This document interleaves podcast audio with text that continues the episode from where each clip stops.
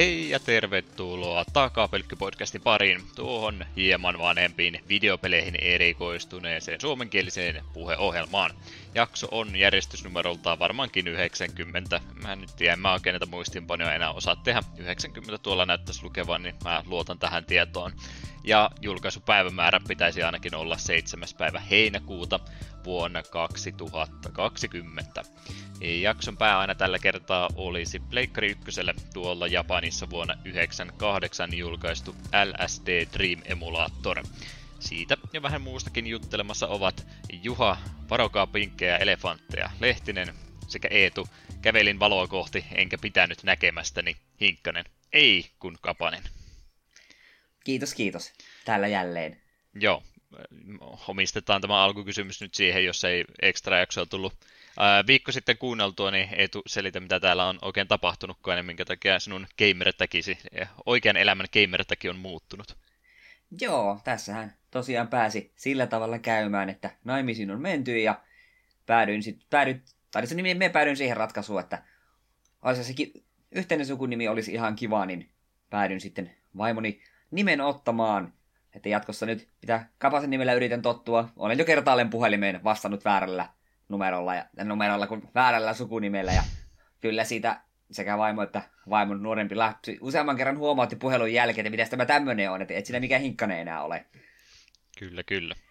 Täytyy kyllä myöntää, mä tykkään tuosta Kapasesta huomattavasti enemmän. Ei siinä, että hinkkasessa mitään vikaa olisi, mutta Kapanen kuulostaa enemmän siltä, että sä oot lätkän pelaaja nyt. joo, se sopii minulle siis äärimmäisen hyvin. Ja onhan tässä uudessa sukunimessä muun muassa se hyvä puoli, että tämä on kyllä vaimon keksimä, mutta silti, että jos joskus tarvin toista gamer niin katastrofi on aika hyvä. No, mulla on vähän semmoinen olo, että tämä jakso saattaa olla jo katastrofi, että katsotaan, otetaanko se käyttöön saman tien. Kyllä, kyllä. Ja toinen, mikä haluan nyt sanoa, ettei se unohdu, niin on, että jos minua lainataan, niin se on kapasitaatti. Niin, sä oot miettinyt nämä jutut jo etukäteen hyvin. ei, ei, ei, kyllä, ei kyllä nämä kaikki menee mun vaimon piikki, että hänellä on jo monen vuoden kokemus tässä, minä vaan otan niin kuin rusinat pullista. Toisten juttuja rupeat kertomaan ominasi. Nimenomaan, no eikö tämä nyt sitä tarkoita kuin sormuksesta sormessa, että olemme toistemme omaisuutta? Hmm. No, koitetaan. Mäkin tuun todennäköisesti tuon hinkkasen muutaman kerran tässä välissä heittämättä. Pahoittelin jo etukäteen. Juu, ei, eipä se mitään. Ja joo, tosiaan, tästä nyt ei hirveästi muille etukäteen huudeltu. Kihlossa kerätty kahdeksan päivää ja siinä aikana minun siskolle ja muutamalle muulle kerrottiin. Ja sitten varattiinkin jo maistraatti tuolta Lappeenrannasta, kun oltiin siellä päin käymässä. Joensuun päässä olisi ollut seuraava vapaa-aika joskus syksyllä, niin me sitten päädyttiin sieltä, emme sinne asti ruveta oottelemaan, kun oli alun perinkin oli puhetta siitä, että kun, kun kihloihin mennään, niin se on sitä, että me ollaan valmiita menemään naimisiin, niin me mennään heti kun me voidaan, ja me ei haluta mitään helvetisiä juhlia, että jos asian pystyy hoitamaan ilman, että paikalla on yhtään ketään, niin se on entistä parempi. Niin sitten oltiin Lappeenranta menossa ja katseltiin, että tuolla olisi yksi vapaa, vapaa-aika juuri siinä aikana, kun siellä ollaan, niin maistraatti varattiin ja siellä käytiin. Ja sen jälkeen, kun Facebookin asian laittoi, niin katsoi, että miten, miten ihmiset sitten reagoi. Kyllä se aika paljon vähän yllätyksenä tuli. Mm. Las Vegas oli täyteen puukattu, niin Lappeenranta oli hyvänä kakkosen. Joo, kutakuinkin. Kyllä, kyllä tota, niin se varmaan olisi ollut siis sama operaatio, olisi se sitten erilainen koronakevät tai kesä ollutkin, että oletan, että olisi ensi vuonna sama juttu, niin ollut ihan samalla tavalla vai kuinka? Joo, siis ihan oltiin jo aikoja sitten, varmaan ensimmäisen treffin aikana oli jo puhetta siitä, että ei niin kuin isot häät ei ole yhtään kummankaan juttu. Ei, jotenkin, minusta on ihan kiva käydä muiden häissä ja silleen, mutta ajatus siitä, että itse olisi siellä niin kuin juhlakaluna kahdessa ihmisen keskellä niin on suorastaan kauhistuttava. Ei, ei, ei ikinä.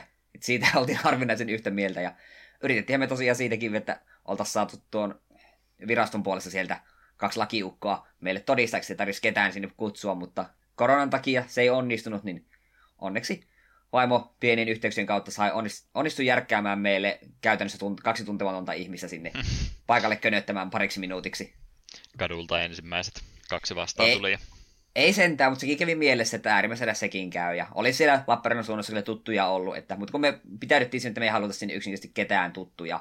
Mm. Että se, se ei ollut meille mikään sellainen niin kuin, iso juhla takata. Semmoinen se oli käytännössä, me ollaan jo päätetty mennä naimisiin ja hoidetaan nyt vaikka virallinen asia sitä alta pois. Kyllä, kyllä.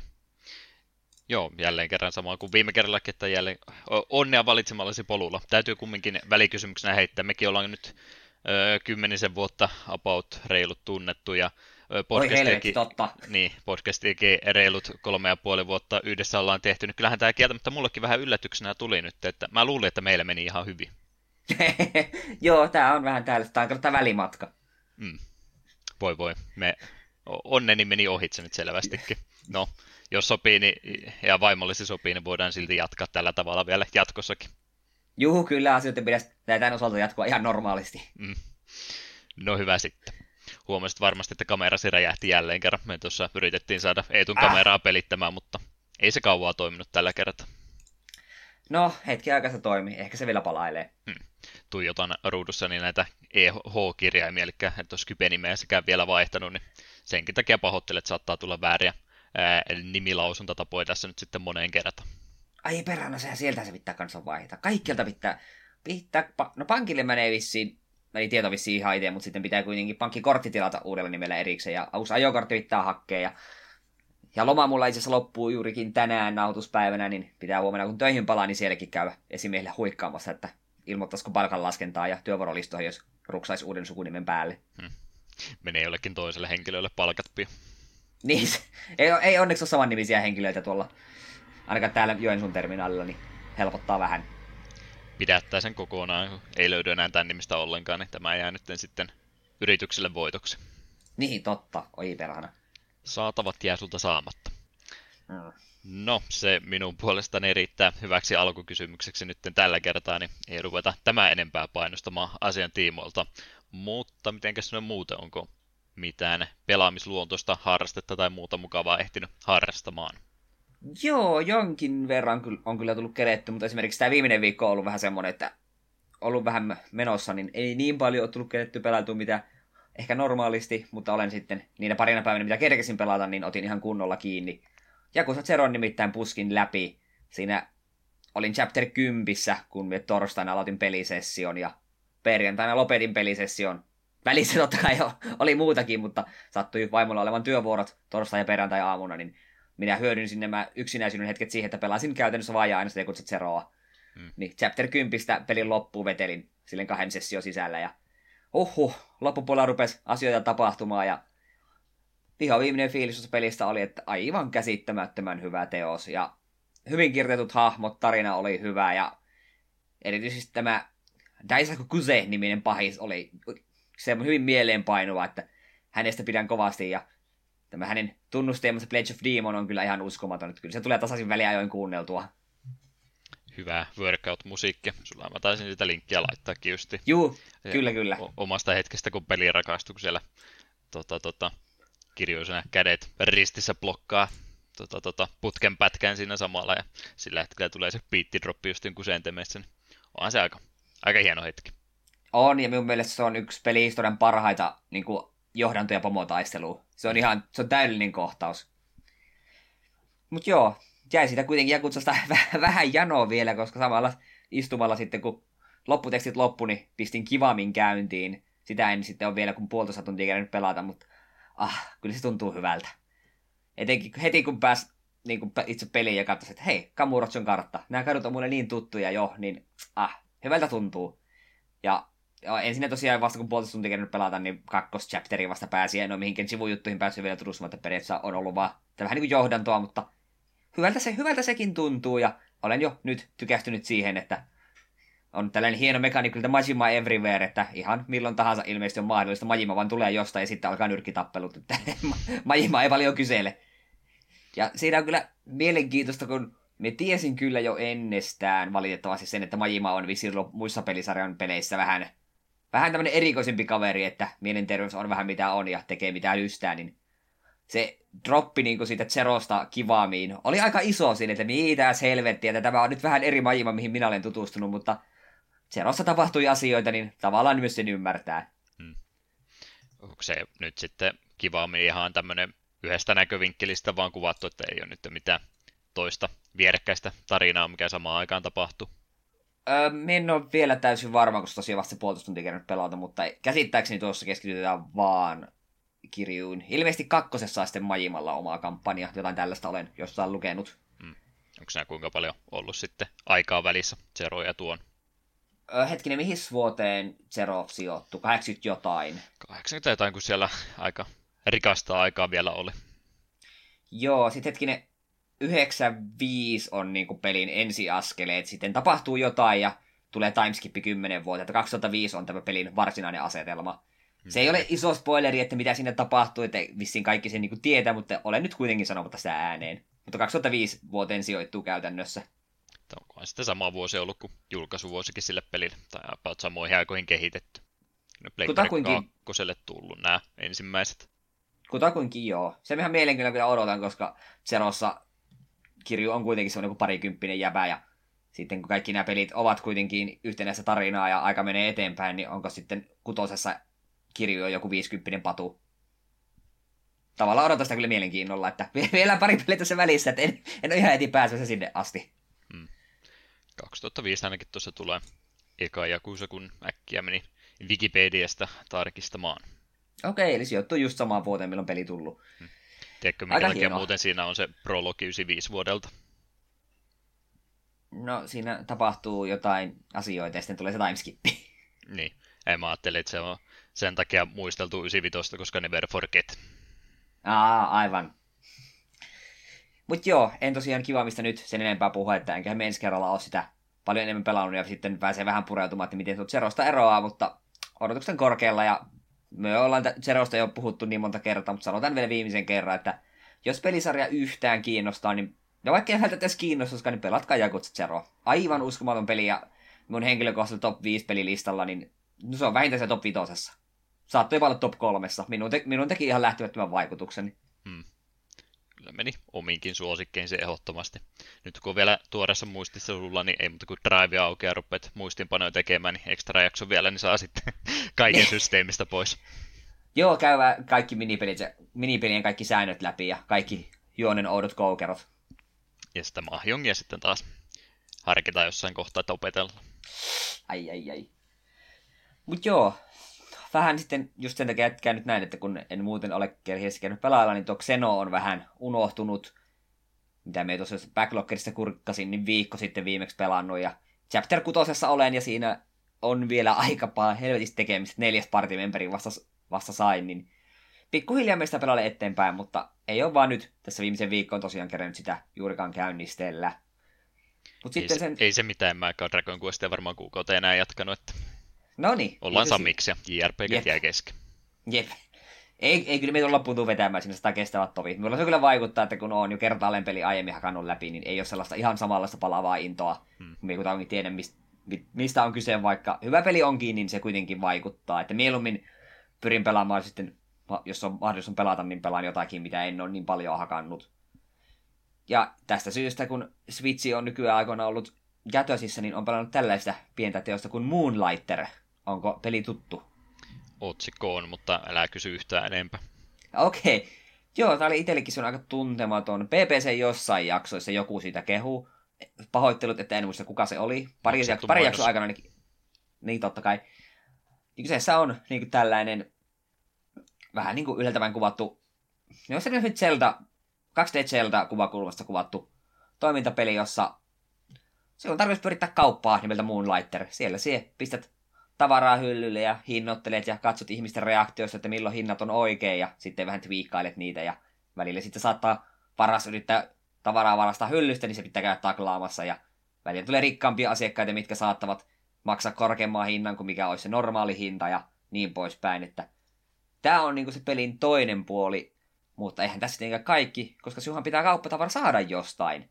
Joten siellä on dungeoneita, random generoituja, hyvin Zelda-maisia dungeoneita. Tosin ei, ei ole juurikaan pusleja, menee vaan ja pidä kaikkia turpaa. Ja siellä on arkkuja ja vihollisia, jotka droppailevat erilaista luuttia. Ja sitten kun reppu on täynnä tavaraa, niin sitten kannattaa joko puskea bossille asti läpi, että pääset sitä ulos, tai sitten käyttää tällaista amulettia, että sille maksat pienen rahasumman, niin se varppaa sut dunkusta pois. Koska se kuolet dunkussa, niin saat pitää vaan, onko se neljä sun repun ylintä esiin, että kaikki muut se sulta droppaa. Niin kuoleminen on iso rangaistus, jos sulla on reppu täynnä hienoa tavaraa. Hmm.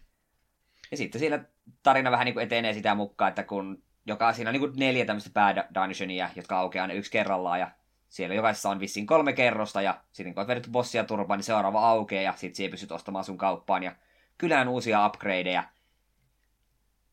Että se on niin kuin hy- aika paljon itsensä toistavuutta, vaikka dungut onkin random generoitua, että menet, vedät porukkaa turpaan, vet tavaraa kauppaan, pyörittelet kauppaa hetken, sitten upgradeat sun kamoja ja kylää ja sitten pääset taas sukeltamaan dunkussa vähän syvemmälle.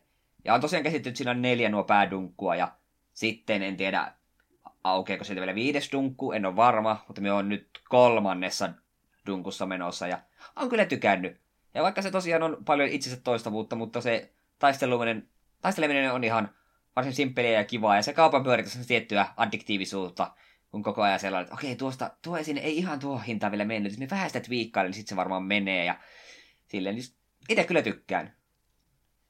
Tuohan on siis melkein yhden suden yhteen sama kuin mun top kolme Steamin pelatumpien pelin joukossa, eli Resettier sieltä kymmenen vuoden takaa. Se oli just ihan samanlainen, että kauppaa pyöritetään ja käydään sitten vähän dungeon crawlaamassa välillä, että saadaan hyllyyn tavara. Joo, mulla itselläkin se Steamista löytyy, mutta en ole sitä hetkeäkään pelannut. Se on monta kertaa ollut kyllä mielessä ja tätä pelatessa kyllä tuli mieleen, että pitäisikö siihenkin palata. Ja uskaltaisin väittää, että jos siitä on tykännyt, niin tuo Moonlighter on ihan, ihan kiva pikku teos tutustua. Mm. Tuohon on vissiin tullut useampi ilmainen update, koska ainakin alkuvalikossa lukee joku Between Dimensions, niin kuin alaotsikko, joka ei alkuperäisen pelin nimessä ole. Ja en ole sitten varma, että mitä se on tuonut, koska en ole pelannut silloin, kun alkuperäinen peli on tullut. Mutta olen kyllä kovasti tykännyt ja tulen kyllä läpi asti tuon ehdottomasti hakkailemaan. Joo, no ihan hyvä yhdistelmä. Mun mielestä just toi kaupan pyörittäminen, se dungeon crawling, että se on sitten kun rupeaa se sata tuntia olemaan pelikellossa takana, niin sitten se itse tota, rupeaa, ne, rupeaa kahtena eri kokonaisuutena niitä kahta osaa katsomaan, niin sitten dungeon crawling, niin mieluummin pelaa sitten vähän syvällisempää dungeon crawlingia kuin tämä, mikä tässä versiossa, ja sitten kaupan pyörittäminen, kun sä rupeat ulkoa muistamaan ne prosenttiluvut, että mihinkä hintaan sä voit myydä, ja yksi prosentti tuosta yli niin ei tule kauppaa, niin sitten se menee vähän semmoiseksi tota, Excel-taulukon pyörittämiseksi melkeinpä, että tulee vain sieltä su- suoraan ulkomuistista katsottu, että mikä se nyt oikea numero tässä olikaan, ja se oli se täydellinen suoritus, mutta kun eteenpäin liian niin, hyvin tos... oppii pelit läpi, niin sitten rupeaa jo vähän tökkimään.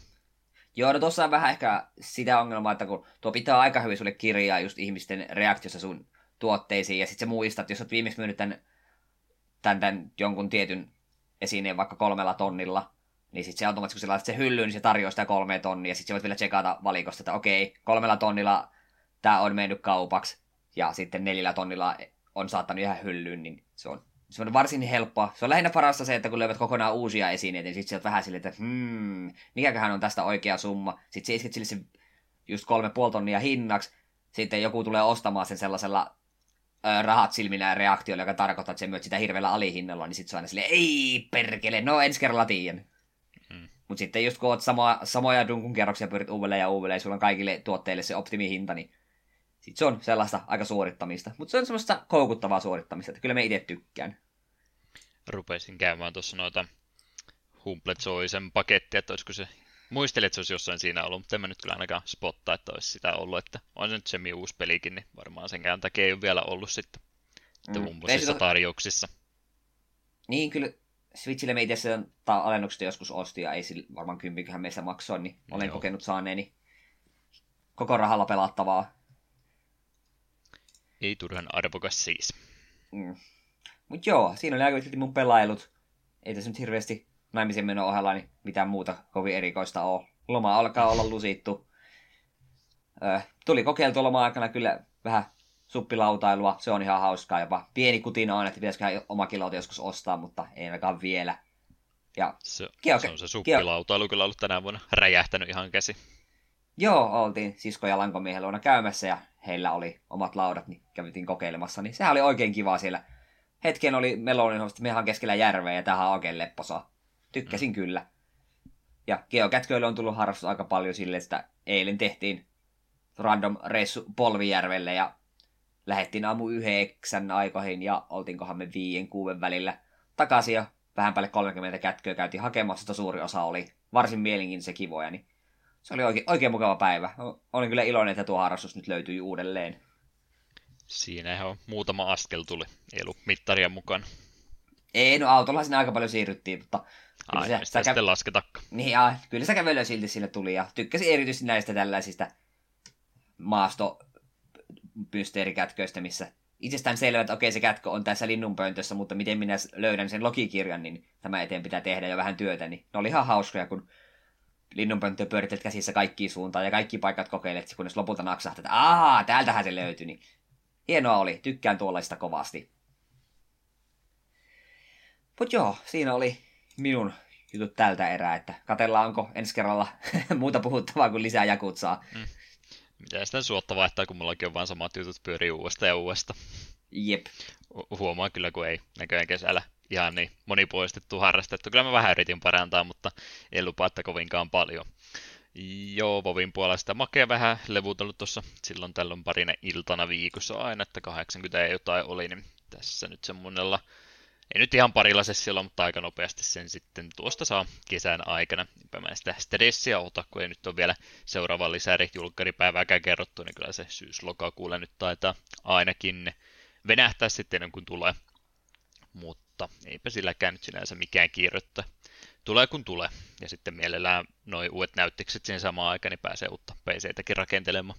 Odotan jo innolla, että alkaako se kakkosella sitten tällä kertaa se PC-hinta siinä sitten.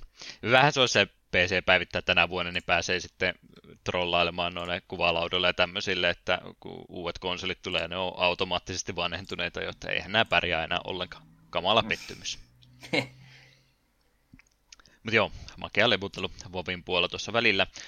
Switch on myöskin ne telkkarissa ollut kiinni ja vähän noita pelivaihtoehtoja siinä sitten selailu, mitä en ole normaalisti, no niin, mitä en ole normaalisti pelannut. Yoshi's Island on semmoinen aika vieras peli varmaan kaikille, että mä sitä itsekään tietysti en monta kymmentä kertaa ole vielä kokeillut, niin joo, sitä tuli vähän pelailtua.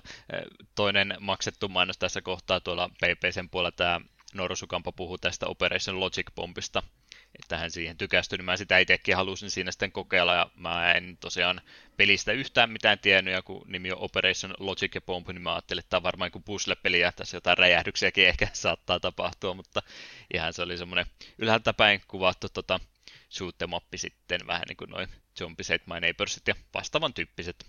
En tiedä, miksi se nyt tuli ensimmäisenä esimerkkinä mieleen, mutta vastaavanlaista pelistä nyt sitten oli kyse vähän semmoinen skifi-henkisempi versio, robotteja tuhota ja ase-upgradea parempia vaihellaan siinä ja lennosta sitten vaihella, että mikä se paras ase tässä, tässä tilanteessa nyt saattaisikaan olla, niin semmoisesta pelistä siinä oli kyse. En mä ihan samalla tavalla siihen peliin kuin mikä on tykästynyt yhden pelisession aikana, mutta ehkä siellä sitten loppupäässä vielä jotain uutta ja jännää ihmeellistä tulee. Semmoinen ihan perus perusvahva genrensä edustaja se, mutta en voi väittää, että se nyt mitään se enempää olisi. Ehkä mä vaan semmoista niin paljon tykkään.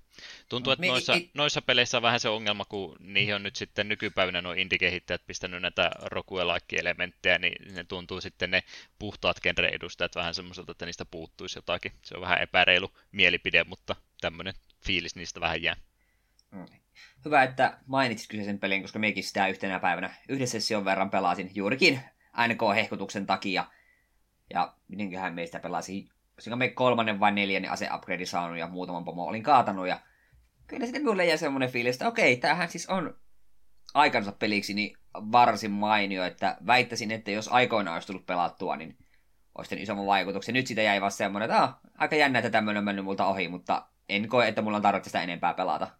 Ei se missään huono peli ollut oma hahmohan siinä aika iso, vai onko sitten perspektiivissä jotain hämyttävää, mutta siinä jotenkin tuntuu semi-helppoa ottaa itsekin osumaan sitten, että täytyy vähän miettiä niitä kulmia, mistä rupeaa sitten ammuskelemaan.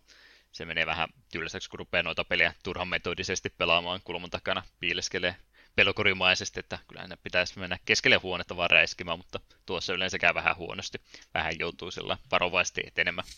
Joo, mutta sitten ainakin itse huomasin, että kun sai sen aseen, mikä kimpo seinien kautta, niin sitten hyvin monessa tilanteessa pystyit ah, hoitamaan vihollista ilman, että ne ei pysty tekemään sulle yhtään mitään. Hmm. Vähän varas, että ah, vihollinen on tuolla tämän seinän kautta me ammun, niin se, ei, se vaan möllöttää siinä ja ottaa panoksia naamaa. tarinan kerrontaa se siinä samalla yrittää, niin se on varmaan se parhaita puolia tuommoissa pelissä. Ei moni se mm. aikaisen edustaja sitä edes yrittänytkään. Mm. Joo, sitä siellä kokeili Wildcats ja tietysti tuli pelattua, aina se täytyy silloin tällä uudestaan pelata. Smash Tennis oli ihan hauska tennispeli, mitä siinä oli. Ja Breath of Fire mä ajattelin, mä kävin katsoa, että se oli se tallennus viime vuodelta, kun mä sanoin, että voi, voi sitä jossain kohtaa taas jatkaa eteenpäin, niin viisi minuuttia jatkoi, oli, että en mä nyt aio vieläkään jatka. Jo, jonain päivänä. Mä, mä oon siis oikeasti pudonnut jo kärryltä, että montako kertaa, kun mä oon Breath of Fire 1 aloittanut ja vieläkään mä sitä loppuun asti pelannut, niin en tiedä, pitäisikö sitten vaan kakkoseen hypätä suoraan ja todeta, että no mä, kaikki nämä sessiot, mitä mä oon Breath of Fire 1 aloittanut, niin näistä varmaan tulee yhden kokonaisen läpipelailun verran tunteja jo yhteen, niin kai se voi sillä ynnätä ja sanoa, että joo, on mä sen läpässä. Totta. Ja no, kakkonen on parempi peli, eikä niillä ole tarinallisesti mitään tekemistä toista kanssa, niin ei ole, ei tarvitse siinä mielessä panikoida apua, että en pelannut ykköstä loppuun, niin ymmärrä, mitä kakkosta tapahtuu. Mm. Ja sehän sen oli kans tänne sama Switch Online se kakkonen tullut. Siinä mielessä se olisi helppo aloitella. On se mm. valmiiksi laitettu. Kyllä, kyllä, semmoista pelailua. Nyt ainakin yhtä Switchin vähän tuorempaa viimevuotista isoa peliä myös aloittelin, mutta en sitä vielä vitti puhua, kun kolmisen tuntia vasta takana, niin jätetään ensi kertaa siitä kertomista sitten mieluumminkin. Katselupuolta oikeastaan myöskin edelleen olen jatkanut tuota Lukatsinia, kun kattelin tämän suikuuden Let's Play läpi, mitä hehkutin, että olipas, olipas mainio setti, niin halusin sitten häneltä jotain muutakin sieltä katsella joukosta. Siellä oli vähän semmoista peliä, mitä mä en välttämättä halua ensimmäistä kokemusta saada sen kautta, että mä katsoin jonkun toisen Let's Play, niin sen takia Suikoden kakkosen pelailua en halua katsella, ja Danganronpa ja muutakin tämmöistä ihan mielenkiintoista videosarjaa hänellä olisi, mutta ajatellut, että joskus niitä itsekin voisi itse pelata, niin ei sitten vitti tuolla tavalla videon muodossa niitä etukäteen itseltä spoilata. Mutta semmoinen peli, mikä mua ei haitanut ollenkaan, että tulee spoilattu ja semmoinen peli, mitä mä en kehtaa kautta halua pelata itse missään kohtaa varmaankaan, niin oli tämä Honey Pop-niminen mainio peli, moderni klassikko vuodelta 2015, eli Beach käytännössä, mutta sitten tyttöjen kanssa treffailua siinä samaan aikaan, niin ihan melkeinpä kuka tahansa muu Let's Playaaja, niin en, en haluaisi katsoa, että olisi ehkä nykypäivän ilmastossa suorastaan ahistavaa katsella, varsinkin kun mies pelaaja tuommoista pelaisi, mutta nyt kun on sitten nais-YouTubettajana taustalla ja heittää koko homma ihan leikiksi, niin se oli mainio yhdistelmä ja tykkäsin kyllä kovastikin. Täytyy kyllä sanoa, että vaikka itse henkilö varsin mainio onkin ja pelivalintakin omalla erikoisella tapaa varsin toimiva, niin siitä huolimatta mä en kyllä ikinä uskaltaisi puzzle-pelistä tehdä Let's Playtä, koska katsoo toisen sitä pelaamaan, niin se on niinku ra- ra- rasittavinta Let's Play-katsomista, mitä ikinä voi olla, kun itse huomaa niitä siirtoja, mitä pitäisi tehdä. Toinen että no ei, ei, ei täällä mitään ole, että nyt, nyt tämä meni pilalle.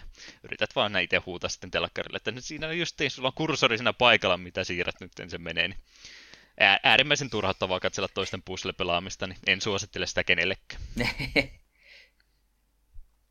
Honeypop no, varmaan niitä, sulla oli niitä top 3 pelatuimpia Stimpele.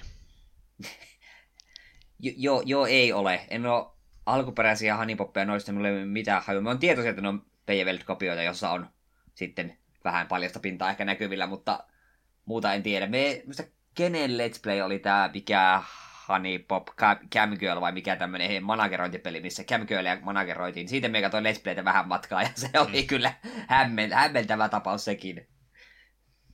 Joo, ei, ei normaalisti noita vittis katsoa ollenkaan mulla itselläni mitään kiinnostusta niitä pelata, mutta hyvä henkilö- ja pelikombinaatio, niin tällä tavalla se vielä justiin justiin meni. Mm.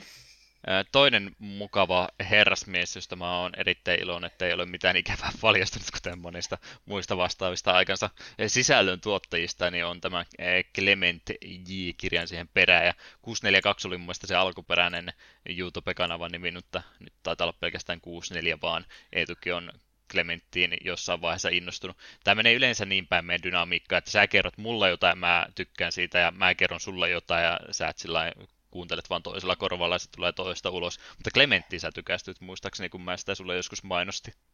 Joo, mun mielestä sä mainisit nimenomaan kyseisen herran tätä Sonic 06-videosarjaa, joka on kyllä klassikko. Olen sen katsonut aivan liian monta kertaa ja sen jäljiltä olen Clementin muitakin videoita paljon katsellut. Hieno mies on hän. Hmm. Joo, ihan perus tämmöistä LP-tavaraa häneltä tuli silloin paljon, paljon aikana ja tykkäsin niistä siihenkin aikaan kovasti Nintendo Caprisan ja tämmöisten henkilöiden ohella. Nykypäivänä mä tykkään näistä myös kovasti sen takia, että hän tekee vähän tämmöisiä, mm, en tiedä mikä on oikea termi tämmöiselle pisempi laatuisille videoille, missä vähän tarkemmin sitten eh, tarkastellaan jotain tiettyä peliä, niin hänellä tuossa sitäkin on varmaan kolmisen vuotta, mutta mä, mä en katsonut päivämäärää, milloin hän aloitti tämän eh, Clement Remembers Final Fantasy videosarjan, kun se on näitä pääsarjan osia sitten käynyt yksi kerralla läpi ja antanut niistä vähän semmoisen tarkemman oman arvionsa ja kertonut omasta kokemuksesta pelisarjan kanssa, niin tähän tykästyy nyt äärimmäisen kovasti. Mä ysin eilen olin kattellut sinne asti, että kaikki siitä taaksepäin. Ensimmäiset pelit toki pikkasen kevyempiä ja helpommin selitettävissä, niin huomaa tasasta tahtia, kun ne videot on vain kasvanut ja kasvanut pisemmäksi, että Final Fantasy 1 video oli joku 30 minuuttia, 40 minuuttia, ja nyt Final Fantasy 9 oli puolitoista tuntia, että se on ihan koko ajan elokuva siitä huolimatta, kun itse henkilöstä tykkää kovasti ja kyseisestä aiheesta, mitä käy läpi, niin on kyllä ihan mainio, mainio tuommoinen videosarja. Suosittelin kyllä, jos tämmöiset pisempimuotoiset videot kiinnostaa yhtään tai niitä jaksaa katsella. Tuntuu olevan, että moni tämän päivän zoomeri ei jaksa 10 minuuttia ja 15 sekuntia enempää YouTube-videota katsoa, niin ymmärrän kyllä, minkä takia ne sitten sen takia suositumpia ole, mutta itse tykkään tämmöistä pisempilaatuisista videoista kyllä kovastikin.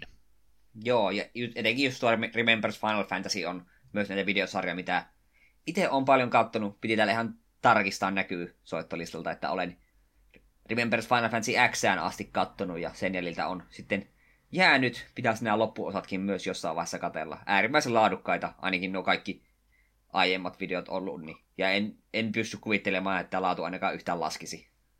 Ei varmastikaan. Itelle muutenkin ihan tota, hyvä siinä mielessä.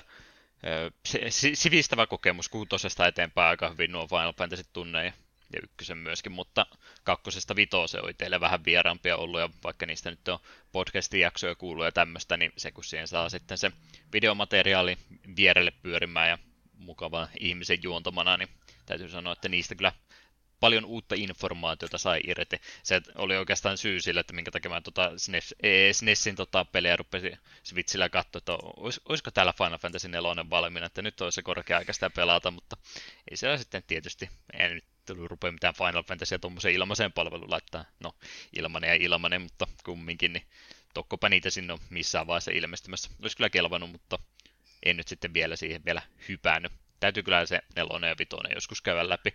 Kolmonen kuulosti vähän semmoiselta, että jos, jos nyt ei kuitenkaan, eikä kakkostakaan välttämättä. Joo, kakkonen on ainut pääsarjan peli, mitä mie en ole niin 12 mennessä niin pelannut. Niin ja, kolme, niin ja 13, mutta puuttuu siltä välistä, että sitten on 15 taas pelannut. Et kakkosta me vähän matkaa yritin, mutta me en tykännyt sen pelimekaniikosta yhtään. Ja kolmosesta me on pelannut pelkästään sen DS-version, joka oli ihan mainio. Ja sen verran, mistä NES alkuperäistä tiedän, niin ei minulla hirveästi ole mielenkiintoista sitä pelailla. Mutta nelonen ja vitonen on kyllä mainioita teoksia. Ehdottomasti kyllä olisi korkea aika sinunkin ne, pelata. kyllä, kyllä. Joo, just se kolmonen ja vitonen, nehän oli aika semmosia tota, tota, mekaniikkapohjaisia pelejä enemmänkin, että niin kovasti hahmo klassivalinta ja tämmöistä niistä löytyy, niin ne on vähän semmoisia viimeisiä. No vitoinen justi, että viimeinen semmoinen klassinen Final Fantasy sitten, niin harmi kun iteltä mennyt tuommoiset ohitse. Niistä varmaan Joo. nyt irti saisi kovastikin vielä tänä päivänä. Joo, vitosen tarina pääpuolisin on vähän heikompaa ja ei hahmossakaan mitään kovin erikoista ole, mutta ne pelimekaniikat tosi hyviä. Minä tykkäsin siitä job-systeemistä tosi paljon ja sitten siinä on niitä muutamia äärimmäisen kovia biisejä, että Clash on a Big Bridge. Ai jumalauta, se on hyvä biisi. Mm. Mainiota musiikkia koko pelisarja kyllä ollut täynnä. Ja 13 sä oot jättänyt vielä välistä, kun sä haluat siitä tätä takapelkkyjaksoa joko päivä tehdä. Joo, kyllä se mutta hyllystä löytyy ja me yksi kerta sitä pelasin joku tunnin ja totesin vaan, että joo, tätä voisi joskus jatkaa ja kaksi vuotta myöhemmin en ole jatkanut. Mm.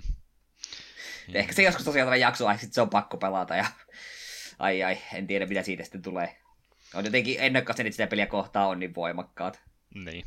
On sitä itsellä yli vuosikymmen aikaa, kun se tuli pelattu, että ehkä mä pystyisin sen toisestaan vetää. Mulla nyt ei niin ikäviä muistoja sen kanssa, mutta ymmärrän kyllä, että se oli monille aika karvas pettymys silloin. Mm. Ehkä nyt te osaa kaikkia näiden vuosien jälkeen vähän objektiivisemmin sitä sitten arvostella. Kyllä, kyllä. Haluatko sä multa puolentoista tunnin mittaisen Remembering Legend of Dragoon videon? No mikä ettei, sit on hirveän paljon pelissä puhunut, niin vähän kyllä niin, kiinnostaa. Mitä mieltä on... sinä sitä oot? Joo, se olisi varmaan kaikkia kiinnostava asia, että tulee vihdoinkin selitettyä tämä asia kunnolla. Hmm. Tai sitten voidaan yhdessä tehdä semmoinen just Jakutsa Zerosta muistelot. Joo.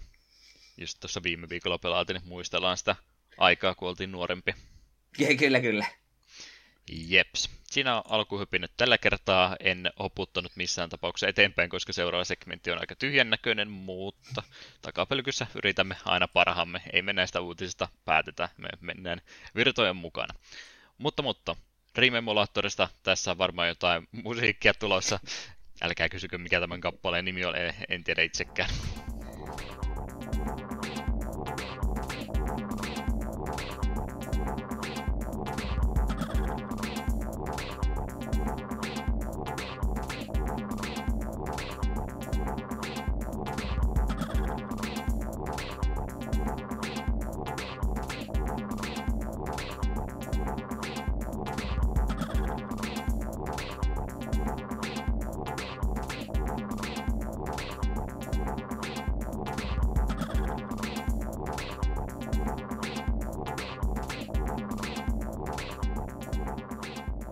Uutisotsikoihin käykäämme seuraavaksi kiinni, vaikka täällä nytten mitään kovinkaan jännää uutisoitavaa ei ole, niin onneksi nämä avustavat segmentit, mitä tämän ympärillä on, niin saapuvat tällä kertaa pelastamaan.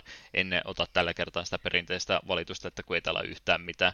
Ei täällä vieläkään mitään, mutta kerrotaan niistä vähästä mitä on. Jep. Mikä sen segmentin Eli... nimi muuten on? No sehän on tietysti tänä päivänä pelihistoriassa, eli mitä tapahtui 10, 20 ja 30 vuotta sitten. Sun ääni madaltuu päivä päivältä. Onko se tuossa Kapasen nimessä voimaa tuommoista? On, sitä siinä on. Lätkän pelaajan voima. Tuo tässä noin, seitsemäs päivä heinäkuuta on meidän päivämme, joka on tarkastelun alla ja 2010 vuosi oli tuossa 10 vuotta sitten. Käydäänpäs vilkaisemassa aika kapselillamme, että mitäs tänä päivänä olikaan tapahtunut. Muutama vähän pienemmän profiilin peli, no kolmas noista on no, uudelleen julkaisukin vielä, mutta se kaikesta huolimatta varmaan se mielenkiintoisin. No, en minä rupea näitä arvostelemaan. Ehkä joku muu osaa näistä kertoa enemmän, minä en välttämättä. Mutta tänä päivänä oli muun muassa julkaistu tämmönen tapaus kuin Black Light Tango Down XPLA-julkaisu Live Arcade siis Xbox 360 maailmanlaajuinen julkaisu oli tälle päivälle tästä pelistä. Zombie Studios Inc. oli tässä kehittäjänä ja tämmönen netti ainoastaan räiskintäpeli, jossa tämmönen Blacklight-ryhmittymä ottelee The Order-nimistä vastarintaryhmää vastaan. Ja vähän sama kuin mitä noissa moderneimmissa Call of Dutyssä oli, niin pelaamalla leveleitä kiertyy siinä ja sitä kautta sitten unlockkaillaan kaikkia kivaa uutta ominaisuutta ja ö, maastokuviointia sun AK-47 ja mitä kaikkea muuta kivaa siellä nyt ikinä voikaan tämmöisiin peleihin antaa. Windowsille ja Pleikkari 3 myöskin tästä sitten omat versionsa julkaistiin pikkasen myöhemmin. Eetulla on varmaan monta prestikeleveliä tässä pelissä hommattuna. Joo, en ollut pelistä koskaan kuullutkaan, ja mie heitän pilliveikkaukset tuo peli ehkä enää, enää, ei ole enää elossa, jos on pelkä niin online FPS. Hmm. Hyvinkin mahdollista, että näin on päässyt käymään. Kovasti näitä vastaavanlaisia yrittäjiä tuossa joukossa oli, mutta jos on vaan digiversio pelkästään ollut, niin huomio on voinut olla tällä sitten aika pientä. Varmasti on pieni ryhmittymä ollut, jollekka tämä on ollut se paras peli, mutta tuskinpa isoihin myyntilukuihin on koskaan päässyt. Valehtelin näköjään, koska meillä on itse asiassa kaksi remakeä tänä päivänä julkaistu, joista toinen olisi tämmönen tapaus kuin Close Combat Last Stand Arnhem Windows-peli, ja tuolla Jenkeissä oli tänä päivänä tämä peli julkaistu. Jos ei tuo nimi vielä sanonut tarkalleen, kuulosti korkeintaan osittain samanlaiselta, niin se johtuu siitä, että tämä on paranneltu remake vuonna 1997 julkaistusta Close Combat A Bridge to Far-pelistä, jossa oli Atomic Games kehittäjänä. Tässä uusioversiossa tuottajina Black Hand Studios ja Strategy 3 e, Tactics. Ja tässä sitten tosiaan toisen maailmansodan maisemissa otellaan joko liittoutuneiden näkökulmasta tai sitten saksalaisten joukkojen. perusmekaniikka tuossa pelissä pysynyt samalla, eli tuolta ylhäältä päin kuvattua strategista peliä olisi kyseessä, mutta pikkasen käyttöliittymä on tässä paranneltu ja vähän yritetty sitten helpottaa liikkumisrajoitteita tässä näin. Kuulostaa siltä jo niin pyörätuoleilla nämä sotilaat liikkuisi, mutta tarkoitin tällä nyt siis sitä, että tuossa ei pystynyt vesistöjä ylittämään alkuperäisessä versiossa ollenkaan.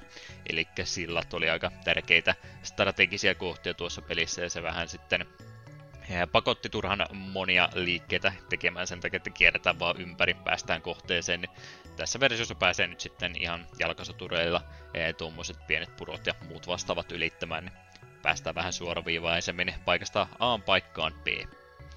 Onko alkuperäinenkään jäänyt mieleen ollenkaan, että olisit mistä pelilehen sivulta pongan? A, A Bridge Too Far on niin kuin tuttu nimenä, mutta ei mitään niin kuin sellaista konkreettista kosketusta kyseiseen peliin ole. Hmm. Joo, ei vielä tuohon aikaan hirveästi PC-puolta tutkinut, että mitä sinne julkaisesti yksittäisiä pelejä sieltä täältä, mutta en vielä tuon ikäisenä valitettavasti tarpeeksi tarkkaan noita PC-julkaisuja käynyt lävitse, niin on tuommoinen mennyt iteltä sitten ohi. Ei ollut Command Conquer, niin ei sitten strategiapeli kiinnostanut, jos ei sitä lue kannessa. Hmm, nimenomaan. Omasta mielestäni mielenkiintoisen julkaisu, mitä tänä päivänä oli tapahtunut, niin oli tämmöinen tapaus kuin Monkey Island 2, LeJax Revenge Special Editioni, oli tänä päivänä tosiaan julkaistu. Ensimmäisenä tuli tuonne Xbox 360 ja samana päivänä myös Steam ja iPhone-versiot tästä pelistä julkaistiin. Eli tämä tunnettu Lucas Artsin toinen osa Monkey, äh, Monkey Island-sarjan peleistä ja tämmöistä äh, käyttöliittymäpäivitystä ja ääninäyttelyä ja mitäs kaikkea muuta tässä sitten olikaan. Ää, kommenttiraitaa sieltä taisi löytyä. Jonkinlainen vinkkisysteemikin siinä suoraan pelissä taisi olla, että ei tarvinnut mennä sitten Googlesta heti katsomaan, jos jäi näiden kanssa jumittamaan. Mitenkä Eetu, mankialadit on sulle tietystikin tuttuja, mutta pelasitko sä nämä päivitetyt versiot ykkösen ja kakkosen heti kun tuli?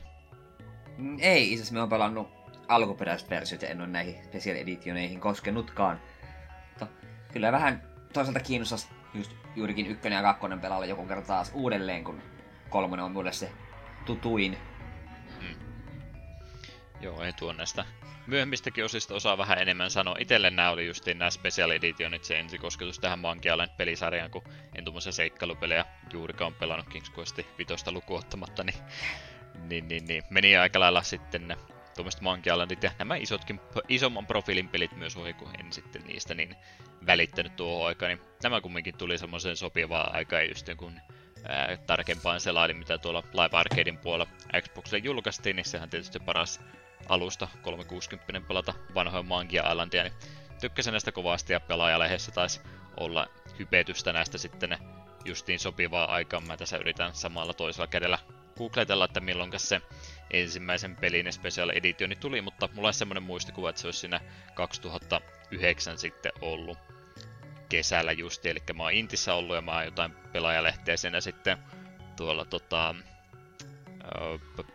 vasta Oton puolella, kun lämärinä tietysti oli, niin mehän tietysti tuolla sairaalan ja vuodeosaston puolella kovastikin oltiin valvomassa, niin muistaakseni siellä olen Keurulla ollut pelaajalehti tota, tota, valvojan pöydän ääressä lukemassa ja katselu, että aha, sieltä olisi Monkey Islandista tulossa erikoisversiota ja sitten kun lomille pääsi seuraavan kerran, niin kävin sitten lataamassa ykkösen ja pelailin sitä siinä sitten viikonloppuja aikana. Muistaakseni jäi kesken ensimmäisten lomien jälkeen, niin joutui siinä sitten koko viikon päässä pohtimaan niitä pulmia, että mitenkäs nämä ratkaistaan. Ja seuraavalla viikonloppuna sitten kävin pelaamassa loppu. Sama. No kakkonen tuli 2010, että silloin oli jo onneksi jo kotiuduttu. Mm. Mutta hyvin jäi mieleen. Intistä ei muista mitään, mutta Monkey Island Special Editionit muistaa ihan hyvin vielä. No, ne on aina paljon tärkeimpiä. Hienoja pelejä. Mm. Näissä jo pääsi sillä lennosta vaihtelemaan, että pelaako niillä alkuperäisellä vai päivitetyllä grafiikolla, niin se oli ihan mukavaa myös siinä samalla, että muistaakseni käytin sitä vanhempaa tyyliä enemmänkin, mutta aina sillä melkein oikeastaan joka ruudulla kävi vilkas, että miltä se päivitetty versio sitten näyttää, niin mukava, että pystyi sillä ihan mistään valikkojen kautta kiertämättä ei tarvinnut mennä, että oliko selektiapaino vai jotain tämmöistä painiketta, niin pääsi sitten saman tien näkemään lennosta, miten sitä on päivitetty. Jep, nu, nu on kivoja. Muistaakseni esimerkiksi Day of Tentaclessa siinä uusi versiossa oli kanssa tämä, että pääsi sen vanhan version näkemään nappia näpäyttämällä. Hmm. hyviä päivitysversioita nämä kyllä oli. Sitten mitäs 20 vuotta sitten tänä päivänä oli tapahtunut kaksi peliä, jotka ovat tietysti samanarvoisia toistensa kanssa. Jos niistä jompikumpi täytyisi edelleen laittaa, niin se on varmaankin tämä NBA In the Zone 2000. Pleikkariversio oli julkaistu Isossa Britanniassa tänä päivänä Konamin kehittämää koripallopelisarjaa ja tuon sarjan kolmas osa oli sitten kyseessä. Ei Genkki-julkaisu ilmeisesti tuolla Pleikkari 1-versiolla ollut ollenkaan, mutta N64-versio siellä ainakin tuli. Tämä ei muistaakseni ollut kovinkaan pitkäikäinen korissarja, enkä mä tiedä mitä ne japanilaiset kori... No, no kyllähän niilläkin koripalloanime on, niin totta kai ne koripallosta kaiken ne. tietää. Tietysti. Mut, mutta, mutta. Tämä oli vielä sitä aikaa, kun näitä ihan jenkkiliikojen pelaajaoikeuksia oli muillakin kehitteillä kuin yhdellä pelkästään, niin sen takia oli tämmöistä muutakin kuin EA Sportsin tekemää NBA-peliä tähän aikaan olemassa. Ei sitä muistaakseni montaa vuotta mennyt eteenpäin, kun siinä sitten kävikin niin, että ei enää kilpailijat näitä päässyt tekemään. Ja tähän todellisuuteen olemme valitettavasti jämähtäneet. Nythän ne taitaa justiin näitä urheilupelejä noista 60-70. Sterlingi taisi näistä vähän jo käydä mielipide tämmöisen laukomassa. Mutta tähän ollaan tultu. No, se toinen yhtä mielenkiintoinen peli, no on se vähän mielenkiintoisempi. Final Fantasy 9 on nimittäin tänä päivänä julkaistu 7. päivä 7. vuonna 2000 tuolla Japanissa. Mitäs siitä osaat sanoa? No siis Final Fantasy 9 on koko pelisarjan toiseksi paras osa. Toiseksi paras vasta. Kyllä, kutonen on paras, ysi tulee perässä. Aivan käsittämättä hyvä peli ja on me, me on pelannut tuon alkuperäisellä pleikkarilla pari kertaa ja sitten se Pleikkari neloselle, kun se julkaistiin se PSN kautta, niin se tuli ostettua ja välillä pyörin, että pitäisikö se vielä Switchillekin jossain kohtaa napata, mutta olen, olen, olen malttanut mieleeni. Mutta jo aivan käsittämättömän hyvä roolipeli. Ei sitä kauan ollut, kun sä se uudelleen julkaisun tässä pelailit. No on siitä jo pari vuotta. Seiskahan me uudelleen julkaisusta, tai uudelleen julkaisun Switchille me vasta pelasin jonkin aikaa sitten vuodet sulautuu niin hyvin toisiinsa yhteen, että mä en nyt tarkalleen muista milloin sä oot sen pelannut, mutta jos on tässä podcastissa puhuttu, niin silloin mä sanon aina, oh. hiljattain. Joo, kyllä se, että tässä podcastissa on kyllä sitä puhuttu, mutta me asuin silloin vielä Savonlinnassa, että siitä on ainakin jo kohta kolmisen vuotta. Hmm. Niin se aika on jälleen kerran jättänyt eteenpäin pingon kortit esille, kun sanot, onko siitäkin on niin paljon aikaa. Mm, jep. Joo, ysi oli kyllä semmonen turvallinen pelisarjan julkaisu, kun siinä oli nyt kaikki kasin erikoisuudet otettu pois ja muutenkin niin paluu Back to the Basics main, äh, meiningillä oli koko ysi tehty, että ihan perus vuoropohjaista taistelua ei nyt tarvi sitten minkään ylimääräisen kikkailuun niin paljon aikaa käyttää. No kyllä ensinnäkin nyt aika paljon tietysti menujen puolella sai tehdä, kun jälleen kerran oli ihan perus äh, armori upgradeit ja tämmöistä otettu takaisin ja sitten niitä tota, tota, ominaisuuksia linkattiin, kun niistä armorin palasista niitä opettiin ja käytettiin niitä ability pointsia niin, että mitä nyt sitten pidetäänkin. Toki siinäkin semmoista ää, pientä hahmon kehitystä taustalla oli, mutta näin ne kasiin verrattuna varsinkin niin huomattavasti suoraviivastetumpi Final Fantasy-pelisarjan julkaisu, niin ymmärrän kyllä, että moni sitä tykkäsi. Ja muutenkin oli pari peliä siinä ollut semmoista vähän tota, modernimpaa fantasiaa, niin nyt oli taas vähän semmoista perinteisempää fantasiaa otettu takaisin. Itekin muistan kyllä kovasti tuosta tykänneeni.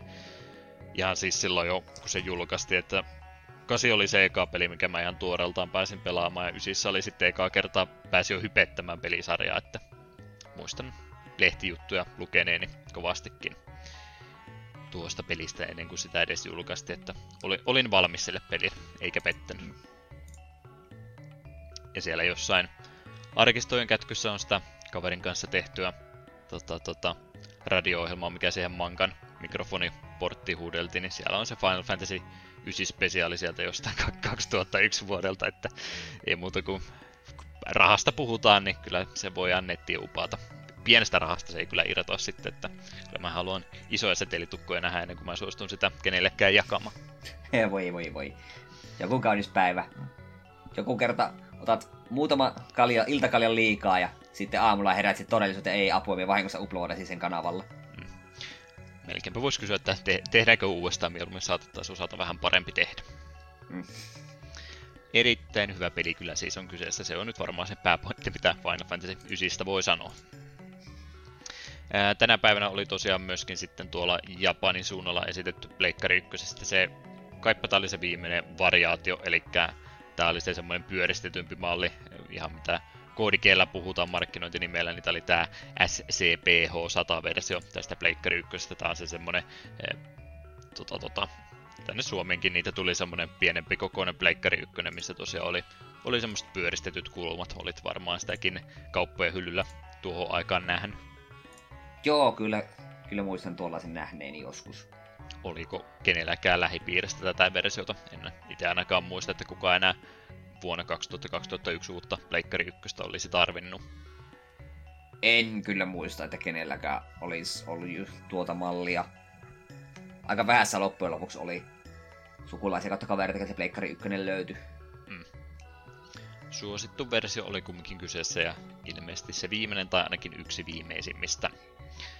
Kyllä, kyllä. 30 vuotta sitten vielä mennään ajassa taaksepäin ja 7. päivä 7. vuonna 1990 bingo-kortit jälleen kerran rapistelkaa, ottakaa ne taskustanne esille ja kynä valmiiksi. Täällä on nimittäin julkaistu Gundam-peli.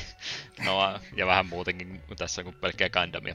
No, tämähän on tietysti tätä SD-herosarjaa Sokesen Taose Akuno Kundan. NES-peli oli tänä päivänä Japanissa julkaistu. Kyseessä on sivuttain scrollaava toimintatasohyppelypeli, joka sisältää miniversioita erilaisista hahmoista, mitä tuolla Japanissa oli Ultramania, Kamen Rider ja SD Gundamia ja Utsukeichi nimistä sarjaa siellä myöskin on, että näitä tota, sarjoja, missä on mies pukeutunut robottiasun sisällä, niin just, just tämmöisistä sarjoista on kyse.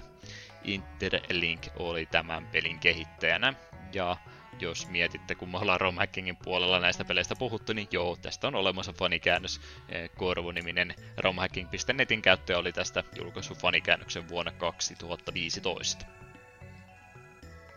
Nämä on hyvin edustettuna tuolla fanikäännösten puolella, että ei pitäisi kesken loppu. Niin, vielä joskus me käsitellään koko Gundam-sarja. Koko. Kyllä. Et, et varmastikaan lupannut liikoja. en tietenkään. Joo, kyllähän siellä varmasti mielenkiintoista löytyisi. Olisi ihan se sarja varmaan kivaa joskus nähdä, mutta mä en tiedä, pystyykö noihin peleihin sitten sukeltamaan. En usko, että niin paljon koukuttaisi suostuisin niitä se enempää tutkimaan. Jotkut niistä tykkää kovasti kumminkin. Hmm. Varsinkin sitä... Mä, niin eikö se ole se Super Robot Wars pelisarja, niin siinähän taisi olla vähän sama, että siinä oli Gundamia vähän muitakin vastaavia sarjoja otettu mukaan, niin se on ilmeisesti tällä länsimaissakin ihan semitunnettu strategiapelisarja, niin se voisi olla yksi, minkä mä just ja justi mut voisi uskotella mukaan yhtä peliä kokeilemaan. Mm, totta kyllä. Jotain tuommoista voisi jatkossa harkita. No, retroimissa uutisissa on nyt sitten pelkät pölyt vaan jäänyt ja preeriapallot pyörimään tänne, sillä ei tässä nyt ole oikein mitään retrompaa uutisointia viime viikkoja aikana ollut. Vähän pelilykkäyksiä tässä ollut. Crysis Remasteredejähän tässä piti parin viikon päästä jo tulla, mutta ne ilmoitti nyt, että ne siirtää sen tuonne elokuun puolelle se julkaisu, mutta eipä montaa viikkoa eteenpäin kumminkaan. Oikeastaan mitä tuolla pelimaailmassa nyt viime aikoina on ollut, niin ei se mitään hyviä uutisia ainakaan ole ollut. Ajattelisin, että 2020 ei voisi pikkuhiljaa kääntyä parempaan suuntaan, mutta ei niin ei. Vähän kyseenalaisia tapahtumia siellä ruvettu nyt sitten puimaan läpi ja ihmiset on uskaltanut ruveta kertomaan omia tarinoitansa sitten vähän ikävimmistä ihmisistä, niin varmasti on jokaisella jo, jotain tämmöistä ää, tota, tota, ryhmittymää, jotain omaa ää, communitya. Varmasti pelimaailmasta on, on ne läpi, niin melkein jokaisessa nyt on tuntunut, että on ruvettu sitten niitä ää, mätiä omenia nostamaan esille, että voitaisiko nyt vihdoin viimein puhua nämä asiat läpi niin kuin ne oikeasti oli, että ei tarvitsisi enää valehdella. Niin, niin mm. tämmöisiä ikäviä uutisia nyt kovastikin on ollut. Mitä nyt itse tuolla spottailu näitä juttuja, niin muun muassa sieltä Vovin puolta tämä isoin kiltametodi, niin millä ihan sponsorit ja kaikki, niin siellähän nyt oli vähän kans tämmöistä käyty läpi. Siellä oli se yksi tota, tota, en tiedä tarviiko mun henkilöitä käydä läpi, mutta yksi, yksi vähän tämmöisiä tota, ikäviä asioita eh, pyydellyt tota, nuorilta ihmisiltä, niin se nyt on, on hankkinut hänestä ilmeisesti kunnolla eroa ja toinen perustajajäsenistäkin ilmeisesti vähän ikävä ollut naisia kohtaan, niin siellä nyt on isoin tota, valo Vovin puolelta. En tiedä, pystyykö ne tilannetta enää pelastamaan, mutta vähän tuntuu kyllä nyt, ja tiedetään me, kun ollaan pitkään aikaa näitä videopelejä pelattu, että tämä tämmöinen e-sportsipuoli ja muu tämmöinen puoli, kun on yritetty nyt sponsoreita saada kiinnostumaan pelaamisesta ja pelitapahtumista ja näistä, niin ne on kumminkin ne samat ihmiset, jotka me tota, ollaan nähty ennen kuin tätä alkanut, niin en mä sinänsä ole yhtään yllättynyt, että näitä asioita nyt sitten on ruvettu, ruvettu käymään läpi, koska tietää, minkälaiset ihmiset on tähän hommaan lähtenyt mukaan. Niin en ole yhtään ihmeessäni, että tämmöistä nyt on sitten esille tuotu. Hyvä mm. asia, että näistä uskalletaan puhua. Mm. Sivuminen voi vielä sen mainita, että myös tuolla Smash Communityn puolella ainakin Zero-niminen kaveri paljon tunnusti lopulta, että joo, vähän on tullut tehtyä ikäviä asioita. Oi voi voi voi voi. On, on, on, on tämä harmillista. Mutta koska me haluan, että yritetään tähän uutisosioon edes jotain osittain positiivista sanoa, niin on tullut itse asiassa eilen tullut tieto, että kulttisuosikki The World Ends With You, tämä pelisarja, niin siitä tulee seuraava tuleekin animena. Siitä on ensi jo julkistettu ja aikoo kertoa alkuperäisen, tai se ensimmäisen pelin, ei se muita pelejä, pelejä kyllä olekaan. Kuitenkin aikoo kertoa tämän pelin tarinan niin kuin animaation voimin hiukan nykyaikaistettuna. Eli simpukkamalliset puhelimet on korvattu älypuhelimille ja niin poispäin. En ole edes traileria katsonut. Tavallaan ihan kiva, että on, tykkäsin alkuperäisestä pelistä silloin DSL aikoinaan paljonkin ja osittain mielenkiinnolla seuraan, että minkälainen tämä anime tulee sitten olemaan, mutta voi myös hyvin paljon olla, että yksinkertaisesti unohdan koko asian olemassaolon. Hmm. Se monet sanoo, että se Switch-versio ei sitten ehkä ollut ihan niin hyvä kuin se DS-versio, että käyttikö se nyt sitten niin paljon kosketusnäyttöä, että se sen takia oli alkuperäinen käännös parempi vai mitä olen missannut?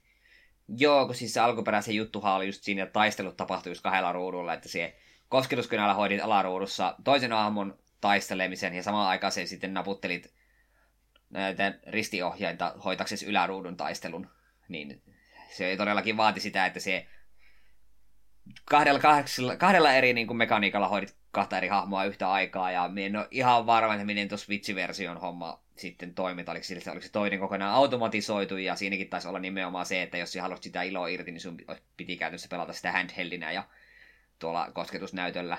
että sitten jos sä yritit sitä pelata niin kuin telkkarissa kiinni, niin se oli ilmeisesti aika aika nihkeää, koska alkuperässä tosiaan kaikki päähamonekun hyökkäykset hoidettiin piirtämällä tällä ala, alanäyttöön, niin se ei oikein sitten toiminut Switch-versiossa, joka on ihan ymmärrettävää. Minä muistan kyllä silloin, kun tuo ilmoitettiin, että tulee tuo Switch-versio, niin ensin oli innoista, niin sitten rupesin miettimään, että hetkinen, että miten te aiotte sen pelimekaniikan työntää tähän Switch-versioon, koska se oli kuitenkin niin DS-juttu. Mm. Sen takia on itseltä jäänyt se hyllyyn, että jos haluan World End With Youta pelata, niin minä nappaan minun DS-versioni hyllystä ja pitkästä aikaa työnnän DSn kautta 3DSn käyntiin. Se on harmi, kun ei oikein 3DSnkään eSopissa ole mitään tämmöisiä DS-pelejä, jotain yksittäisiä lukuottamatta enää ladattaviksi tuotu, niin se on varmaan aika kallis rasti ruveta sitä alkuperäistä versiota enää ostamaan, kun jo kulttimainetta saanut ja painoserät oli varmaan mitä oli, niin sitä ei varmaan alle uuden hinnan saakkaan tänä päivänä. Joo, olen hyvin iloinen, että silloin olin heti kartalla, kun tuosta pelistä ruvettiin puhumaan, että hetkinen, tämähän vaikuttaa mielenkiintoiselta ennakkotilaisen aikoinaan. Muistaakseni Discshopin kautta, niin se on noita pelejä, että olen iloinen, että se minulla hyllystä löytyy. Tuossa hintaseurataan tietysti menin katsomaan. Kyllä sitä ei jostain käytettynäkin vielä saa. Ehkä se voisi harkita jos vielä DS-pelistä haluaa 50 maksaa tänä päivänä toki. Mm. Eihän sillä alustalla mitään merkitystä ole, ainakaan meidän podcastissa. Eli se on, on parempi mitä vanhempi. Jep. No, kun sä rupesit Atusta näitä uutisia heittämään, niin jatkopäivityksenä vanhemmalle jutulle, mistä kerrottiin, niin muistatko ulkoa monesko jakso oli ää, Benita Steel Sky? Oliko se alkupään puolivälin vai loppupään jaksoja? Mm, mielestäni asuin jo Joensuussa, kun se jakso on tehty, niin me heittäisin sen jos johonkin 70 kohille. Eikä se nyt niin tuore voi olla. Oisipa joku drive, jos käydä tarkistamassa, se lailanpa nyt läpi. No, milloin se ikinä olikaan julkaistu, niin mehän puhuttiin siitä, että sille oli sitä jatkoa sitten kumminkin tulossa, niin se oli nyt ilmeisesti tuolla Apple Storessa julkaistu ja Steam ja muutkin versiot oli tässä ihan lähiviikkona tulossa. Beyond Steel Sky taisi olla tämän jatkosan nimi, niin ihan hieno, että sekin nyt sitten saatiin ulos siitä, nimittäin ei moneen vuoteen oikein tuntunut mitään juttu olevan, niin mä vähän epäilin, että oliko se Abandon Vareen sitten menossa samaan tien, mutta hienoa, että ne sai sitten senkin tehtyä. Jostain kumman syystä mä en mennä sitä nyt täältä meidän jaksojen mie- joukosta spota, spotata. 48. Joo, 48. 27.11.2018. No, muistimme oikein, että me oli Joesuussa, mutta emme mitään muuta sitä oikein muistanutkaan. Hmm.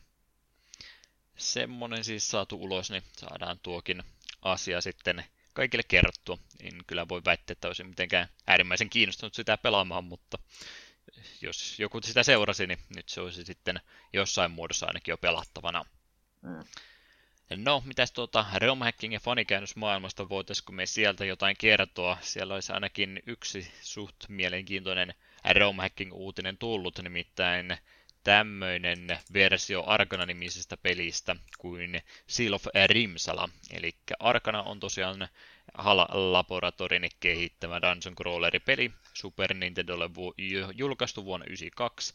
Ei pala-alueella, mutta Japanissa ja Jenkeissä ollut, että ee, englanninkielinen versio löytyy, mutta nyt on sitten halunnut Sarah Shinespark-niminen käyttäjä tehdä siitä omaa versiotansa. On ilmeisesti jo pisemmän aikaa tätä omaa versiota tästä pelistä kehittänyt, ja nyt oli sitten semmoinen isompi milestone saavutettu, ja 2.0-versio tästä romhackista oli julkaistu.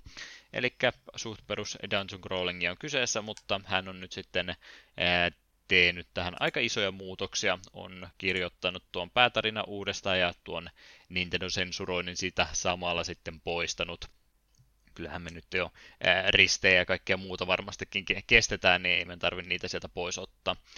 Luolastoin tekstuureita on myös piirretty uudestaan ja muutenkin tuota peliä on sitten nopeutettu ja suoraviivaistettu muun muassa siten, että tuosta ihan konsolista johtuvaa slowdownia on yritetty vähentää mahdollisimman paljon, niin on tehty semmoinen luistavampi versio tästä nyt ROM-versiossa.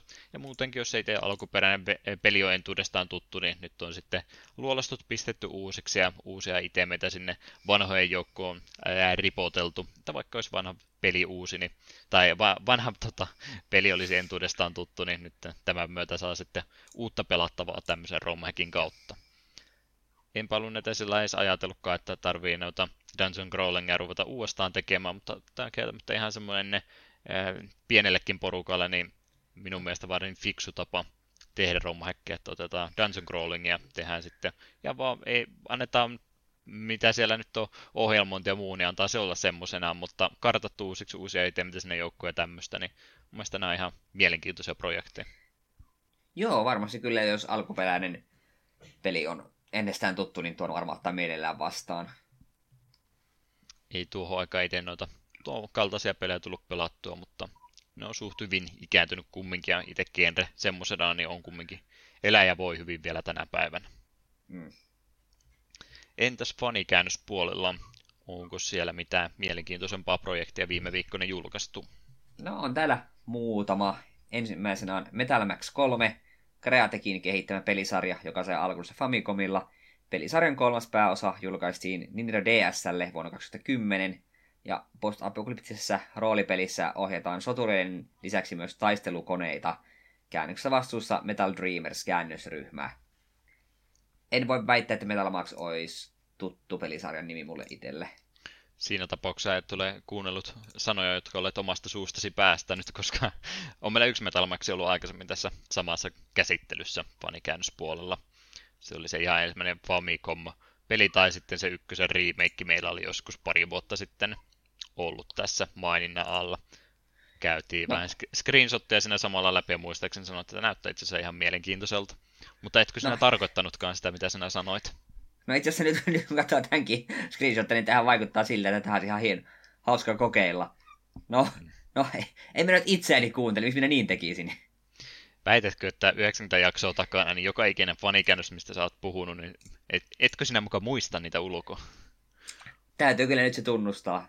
Te onhan toisaalta Metal Max niin kuin noin epägeneerinen nimi, niin onko ihme, että on, on mä nyt ohi. Hmm. Joo, tämä on semmoinen pelisarja, että näitä uusia osia on edelleenkin julkaistu, mutta syystä tai toista tämä ei ole sitten länsimaihin kumminkaan juurtunut. Kuvittelisin, että tällä voisi olla vähän enemmän yleisöäkin, mutta ei ole julkaisijat halunnut tarttua tähän sitten. Hmm. Mikäs toinen peli täällä sitten vielä oli? Sitten olisi täällä Rogue Heart Dungeon. Japanissa Pleikkari kahdelle julkaistu Dungeon Crawling peli kehittänyt Compile Heart. Luolaston läpäisyyn vaaditaan tietyn esineen löytäminen luolaston syvimmästä kerroksessa. Transkenin julkaisema käännös oli vielä tätä kirjoittamassa beta-vaiheessa. Kaikki teksti on käännetty, mutta bugeja visuaalisia virheitä saattaa vielä löytyä. Mm, en sano mitään ennen kuin vaan linkin.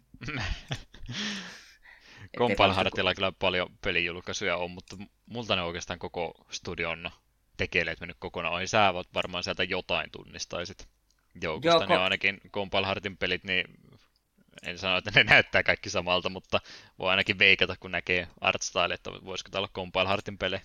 Joo, ja Hyper Dimension Neptuniat on minun mielestä Compile Heartin juttuja. Pitäisi olla, joo, ja Agarest Vuorit on myös heijä. Ja... Niin joo, ja totta, onhan ne tehnyt vaikka mitä. Joo, ei, ei näytä tämä millään tavalla kyllä tutulta tämä Rogue Heartsi. Ja vaikea sanoa, screenshotin perusteella vaikea sanoa pelimekaniikasta yhtään mitään. Hmm. Siellä on Pleikkari 2 puolellakin paljon semmoista, mitä ei ole täällä länsimaassa julkaistu, mutta on näillä fanikääntäjille ne on kyllä aika isoja projekteja, niin ymmärrän kyllä, minkä takia näistä ei kovinkaan useasti sitten puhuta. Varmasti monta vuotta joutuu elämästään omistamaan sille, että parikymmentä ihmistä käy tuommoista pelaamassa. Mm. Mutta hienoa, että joku niihinkin malttaa sitten aikaa käyttää. Nostamme täällä takapelkyssä hattua jokaiselle fanikääntäjälle. Nimenomaan. Semmonen uutissegmentti meillä tällä kertaa yritämme koota ajatuksemme ja miettiä, mitä me pystyisimme seuraavasta pelistä puhumaan, josta me emme myöskään tiedä, mitä musiikkia tähän on laitettu. Joku yksi näistä vajasta 500 kappaleesta varmastikin tässä soi.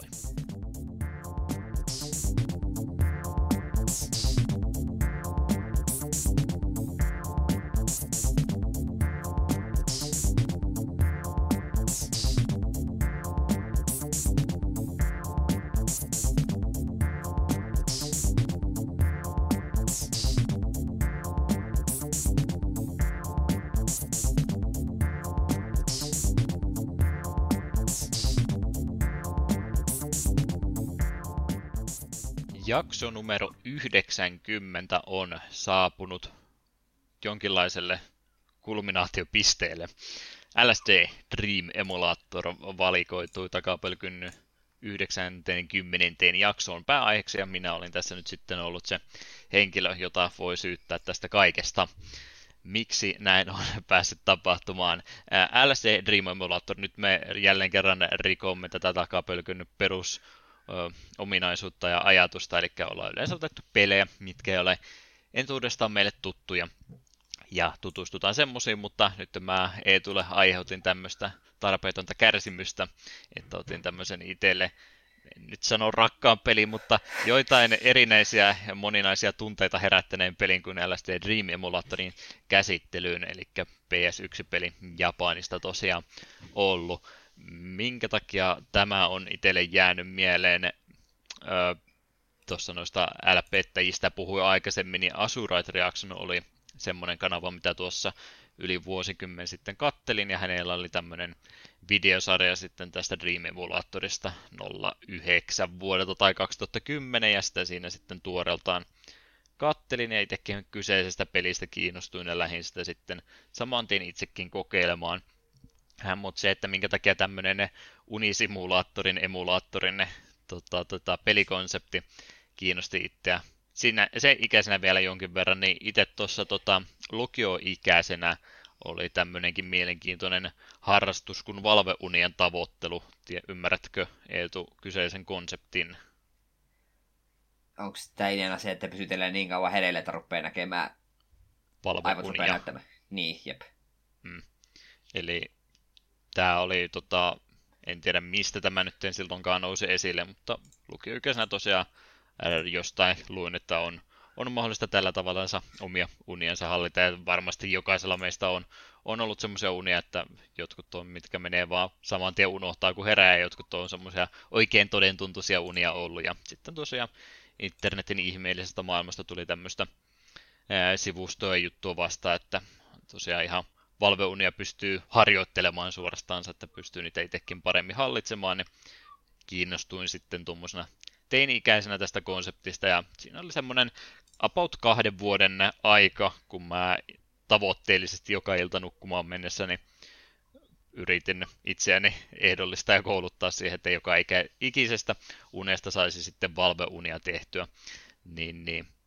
Tämä oli semmoinen mielenkiintoinen aihe itselle sinne just hiljattain ollut, mutta luovuin sitten siitä sen harrastamista, kun ikää enemmän tuli ja myönnettäkö, että sitten kun rupesi täysikäisyys lähestymään, niin hyvien yöunien saanti kuulosti jo mielenkiintoisemmalta vaihtoehdolta kuin se, että valvotat itseäsi ja pistät herätyksen aamupuoli neljäksi ihan vaan sen takia, että nyt tulee paremmin valveunia, kun sä herät siinä kertaalleen puolivälissä yöuniasi ja hoet itsellesi koko ajan, että nyt mä näen unta, nyt mä näen unta, nyt mä näen unta. Mutta mut, ihan tämmöistä, tota siis valveunien konsepti mielenkiintoinen oli ja varmaan edelleen tänä päivänä olisi, mutta tosiaan mieluummin haluan kahdeksan tuntia unta joka yö ennemminkin, kun ruveta näitä enää tavoittelemaan, eikä tarvii enää välttämättä niitä samoja mielenkiintoisia valveunia nähdäkään, mitä siihen aikaan. Niin olen ihan tyytyväinen, että näen unia vaan semmoisena, olen, olen ihan tavis, mutta semmoiselta puolittaiselta supervoimaltahan se aikanaan tuntui, että osaan jotain, mitä kukaan muu ei sitten osaisi, niin muistan kyllä, että tosiaan pari vuotta tuli, tuli tämmöistä harrastettua.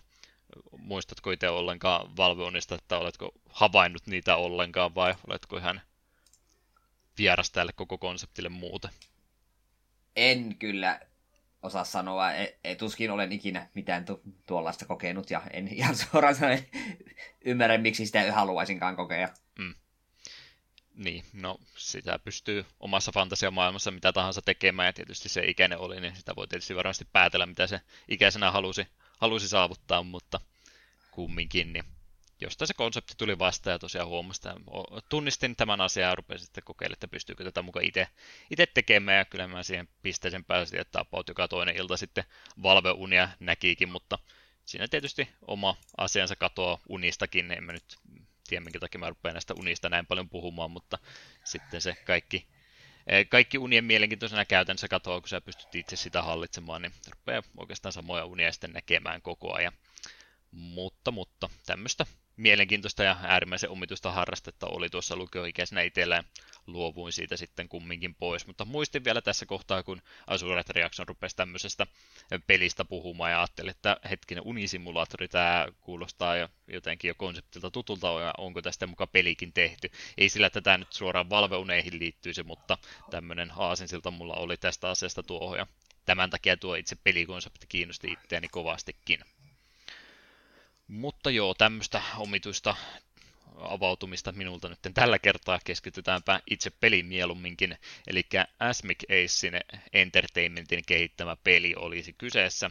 Asmic Corporation on ollut tämä studio alun perin nimeltänsä ja vuonna 1985 on se perustettu. Sumimoto-nimisen isomman komppanin alajaostosta oli kyse, joka erikoistui videopelin kehittämiseen sekä julkaisemiseen. Alustana heillä oli tuohon aikaan tietysti Famicoma, koska se oli se paikka, missä kaikki pelin kehittäjät olivat, mutta sitten myös muillekin konsoleille, että Pleikkarille ja Segan alustoille myös pelejä julkaistiin aina tuonne Pleikkari 2 ja GameCube-aikakaudelle asti. Nykypäivänä heillä tuo pääpaino on kumminkin sitten täällä elokuvien puolella ja niiden jakelussa. Toinen firma, joka tähän Asmic Corporation yhdistettiin about samoihin aikoihin, kun LSD Dream Emulatoria ruvettiin kaavailemaan, oli Ace Pictures, josta se Asmic Ace nimessä tuleekin. 97 liitettiin tämä yritys sitten tähän kokonaisuuteen, ja he oli tuolta 81 vuodesta asti ollut toiminnassa näiden japanilaisten elokuvien tuottamisessa, mutta he oli myöskin ne länsimaista ollut levittämässä taideelokuvia tuolla Japanin suunnalla, mistä varmaan jotain johtopäätöksiä voi tehdä, että minkä takia LSD Dream Emulatorin kaltainen tapaus on nimenomaan tämän studion käsialasta tullut. Ja Asmikeis tuossa tosiaan sitten oli myös itse julkaisijana, että oli vähän erikoinen konsepti tällä kertaa tällä pelillä, niin ei saatu ketään ulkopuolista julkaisijaa tälle, niin he päättivät sitten hoitaa julkaisun tässä itse. Japanissa julkaistusta pelistä on tosiaan kyse. Lokakuun 22. päivä julkaistu vuonna 1998 ja kuten tulee mainittua, niin Pleikkari 1 oli tässä nyt sitten alustana. Genre, mihinkä genre me etäis ylipäätänsä laitetaan? Mä en tykkää sitä kävelysimulaattorigenrestä, mutta sinne se ainakin menee. Jotain Joo, tutkimista ainut. tässä harrastetaan ja sitten semmoisen taidepläjäyksen tämä menee varmasti myöskin. Minä sanoisin myös, että genre on vaan, että miksi. ja mä vastaan, että miksi ei. niin. Joo. Itse pelistä ja tarinasta. Eetu, mikä on LSD Dream Emulatorin tarina? Ei sitä ole. Eikö Tämä on, ei, se, se on vaan seka, sekavia visioita toisensa jälkeen ja peru, perustuu Asmik Esin työntekijä Hiroko Nishikawan unipäiväkirjaan. Siinähän se aika lailla on. Tota, ennen kuin kiertelemme asiaa muuten, niin isketään suoraan sydämen tällä kysymyksellä, onko tämä edes peli?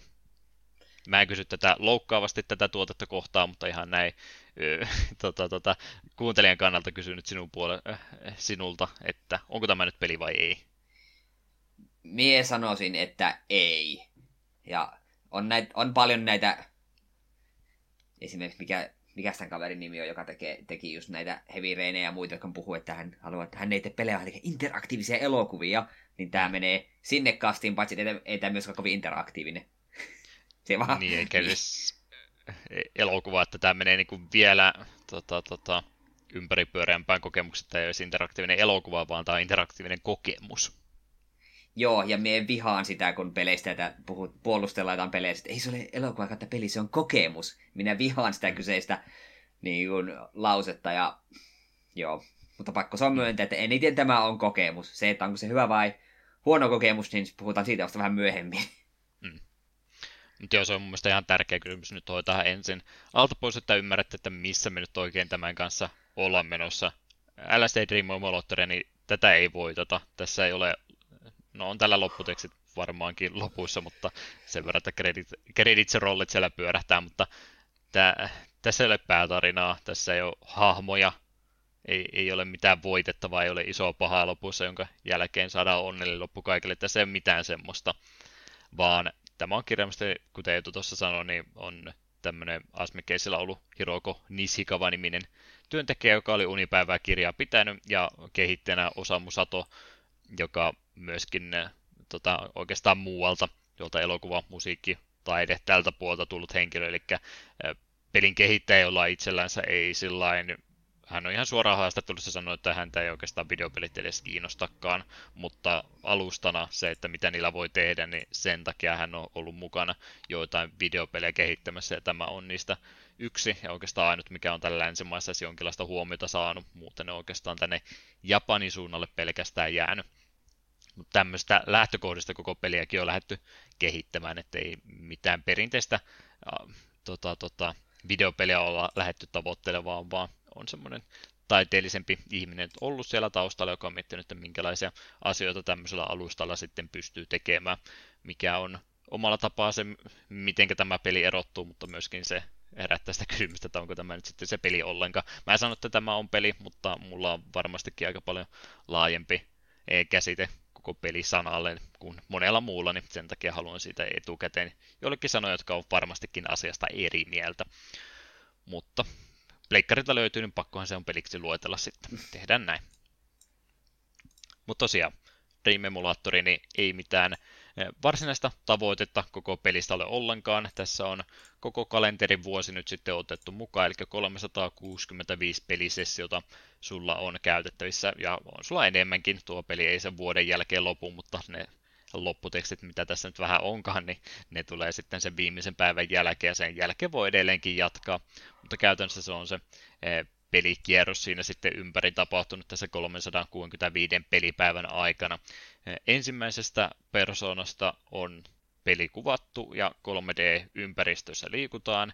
Yleensä oikeastaan kaikki unet, mitä tuossa sulla alkaa, kun valitset uuden päivän alkaneeksi, niin alkaa sieltä semmoisesta jonkinlaista kaksion kokoisesta rakennelmasta. En mä nyt tiedä, voiko sitä siihenkään edes luetella, mutta yleensä pienestä asennosta, asunnosta alkaa nuo päivät tämmöisessä kolmeulotteisessa ympäristössä, jossa omituisia asioita tapahtuu. Ei siellä mitään järkevää ikinä tapahdu. Eli sieltä päästään oikeastaan mistä tahansa liikkumaan seuraavaan paikkaan ilman mitään järkevää syytä, minkä takia paikasta toiseen hypätään. Pelkästään se, että sä näet vaikkapa WCn oveen ja kävelet WCn ovea kohti, niin aiheuttaa sitten sen, että se peli hyppää seuraavaan paikkaan, jossa myöskin omituisia asioita tapahtuu. Niin ei ole mitään pulmia ratkaistavaksi ollenkaan, ei, ei mitään tämmöistä tavoitteellista pelaamista tästä pelistä löydy ollenkaan, vaan ainoastaan se, että no unimaisemat, mitä sä tässä näet, vaihtelee, pääset niitä ihmettelemään sivusta, mutta siinä se sitten oikeastaan onkin. Omituisia asioita tapahtuu ympärillä ja joko tämmöisestä pelikokemuksesta sitten nauttii tai ei. Minä nautin kovastikin, mutta Eetu taitaa nyt olla se vastapuhuja tässä ehkä monen kuuntelijankin puolesta, että mi- mitä tunteita tämä nyt sitten herättää koko konsepti, kun ei tässä loppupeleissä semmoista peruspeli-ideaa löydy juuri ollenkaan. Ah, no, mitenköhän näin nyt sanoisi. Kun minä odotan peleiltä niin kuin, sitä pelattavuutta, jotain, jotain mitä kokea ja minkä kanssa niin kuin, painia ja jotain tavoitetta. Ja yksi syy, miksi mie en pelaa just kävelysimulaattoreita, vaikka joitakin, no tiettyjä kävelysimulaattoreita on paljon kehottu, ne kertoo hyvän tarinan ja niin poispäin, niin lähtökohtaisesti, jos me haluan kokea hyvän tarinan, niin me luen kirjan tai me katson televisiota tai katson elokuvan. Jos me haluan pelata, niin silloin me pelaan. Ja sitten taas, jos me haluaisin kokea hyvän tarinan pelin muodossa, niin tässä taas sitä, se ei ollut sitäkään. Tämä oli vaan sekavia visioita toisensa jälkeen. Joo, muutaman kerran tuli semmonen, että mitäs helvettiä, se oli pieni mielenkiinnon pätkä, kun kävelet vaan eteenpäin ja yhtäkkiä vastaan kävelee naama, jolla on kädet ja jalat, niin oli se vähän silleen, että mitäs helvettiä, että nyt, nyt, nyt, nyt, nyt kyllä pitäisi nähdä, pitää nähdä vähän lisää. Ja se seuraavaksi olenkin jossain pellolla, missä hevoset juoksee kanjonin yli ihan vaan niin kuin ilman halki. Niin, en mä tiedä. Tämä oli semmoinen hetken kuriositeetti, mutta se hetki kesti mulla sen kymmenen minuuttia. Mä totesin vaan, että äh, ei tässä sen arvosta. Niin, minä haluan pelata, minä en halua tällaisia no suoraan sanoen tekotaiteellisia kokemuksia. Me en itse saanut tästä oikeastaan mitään irti. Että ne tavallaan Tässä pystyn kuvi... tärkeää mun huomata tämä nimenomaan tykkään tekotaiteellista, niin sen takia mä tykkään tästä kovasti. Ah, no se sitten selittää paljon. Hmm. Mutta siis me tavallaan pystyisin ymmärtämään, että jos tämä olisi tehty nyt, niin kuin nykypäivänä jollekin VR-kokemuksena, semmoisena tämä voisi olla niin kuin ihan mielenkiintoinen, mutta sitten kun siitä haluin tässä kohtaa sanoa, että tämän syyn hahmon kävelyn, peruskävelynopus on aivan järkyttävän hidas ja kääntyminen on kankeeta. Onneksi sen tällä löytyy, kun painat Xn pohjaan, niin hahmo rupeaa vähän juoksemaan, niin pääsee asio- vähän nopeammin paikasta, toi- paikasta toiseen, mutta silti tämä oli aika, aika, aika työmaa. Mm. Kyllä, kyllä. Mitä mä oon monien muidenkin mielipiteitä pelistä kuullut ja lukenut sitten, millä ajatuksella on lähtenyt peliä pelaamaan ja mitä sitä yrittänyt saada, niin monet niin väkisinkin haluaa tälle löytää jotain merkitystä ja tarkoitusta tämmöiselle pelille, että jotain tota, tota, moneen kertaan esiintyviä hahmoja tai mitä muita saattaa peliaikana törmätä. Täällä on muun muassa semmoinen huppupäinen hahmo, mikä välillä kävelee sua vastaan, niin monet yrittää niin väkisinkin saada jotain, jollekin tämmöiselle hahmolle tausta, että onko tämä nyt se pahis tässä pelissä, että pitääkö mun nyt vain ratkaista tämä jotenkin, että miten mä päihitän tämän ja pääsen tästä eroon, tai muuta tämmöistä sanomaa tälle pelille. Yrittää kovasti löytää, niin mä ymmärrän se, että se on se jostain haluaisi kiinni saada, mutta tässä ei sitten oikeastaan sitäkään ole, niin tässä kohtaa mä itse ainakin sitten sanon, että okei, mä lopetan sen tavoittelun, että mä yritän täältä jotain, jotain semmoista konkreettista saada irti ja sen jälkeen vaan, vaan mennä siinä pelissä, katsella ympärille ja todeta, että tämä peli on tässä nyt kaikki. Mä ymmärrän, että se ei varmasti monellekaan riitä, mutta itselle siinä on justiinkin tarpeeksi. Ja se kun tämmöisiä vastaavanlaisia pelejä ei kovinkaan paljon ole, varsinkaan vuodelta 98, niin sen takia tämä on mun mielestä äärimmäisen mielenkiintoinen peli, vaikka sieltä nyt semmoinen varsinainen merkitys sitten puuttuukin, mitä peleistä yleensä löytyy.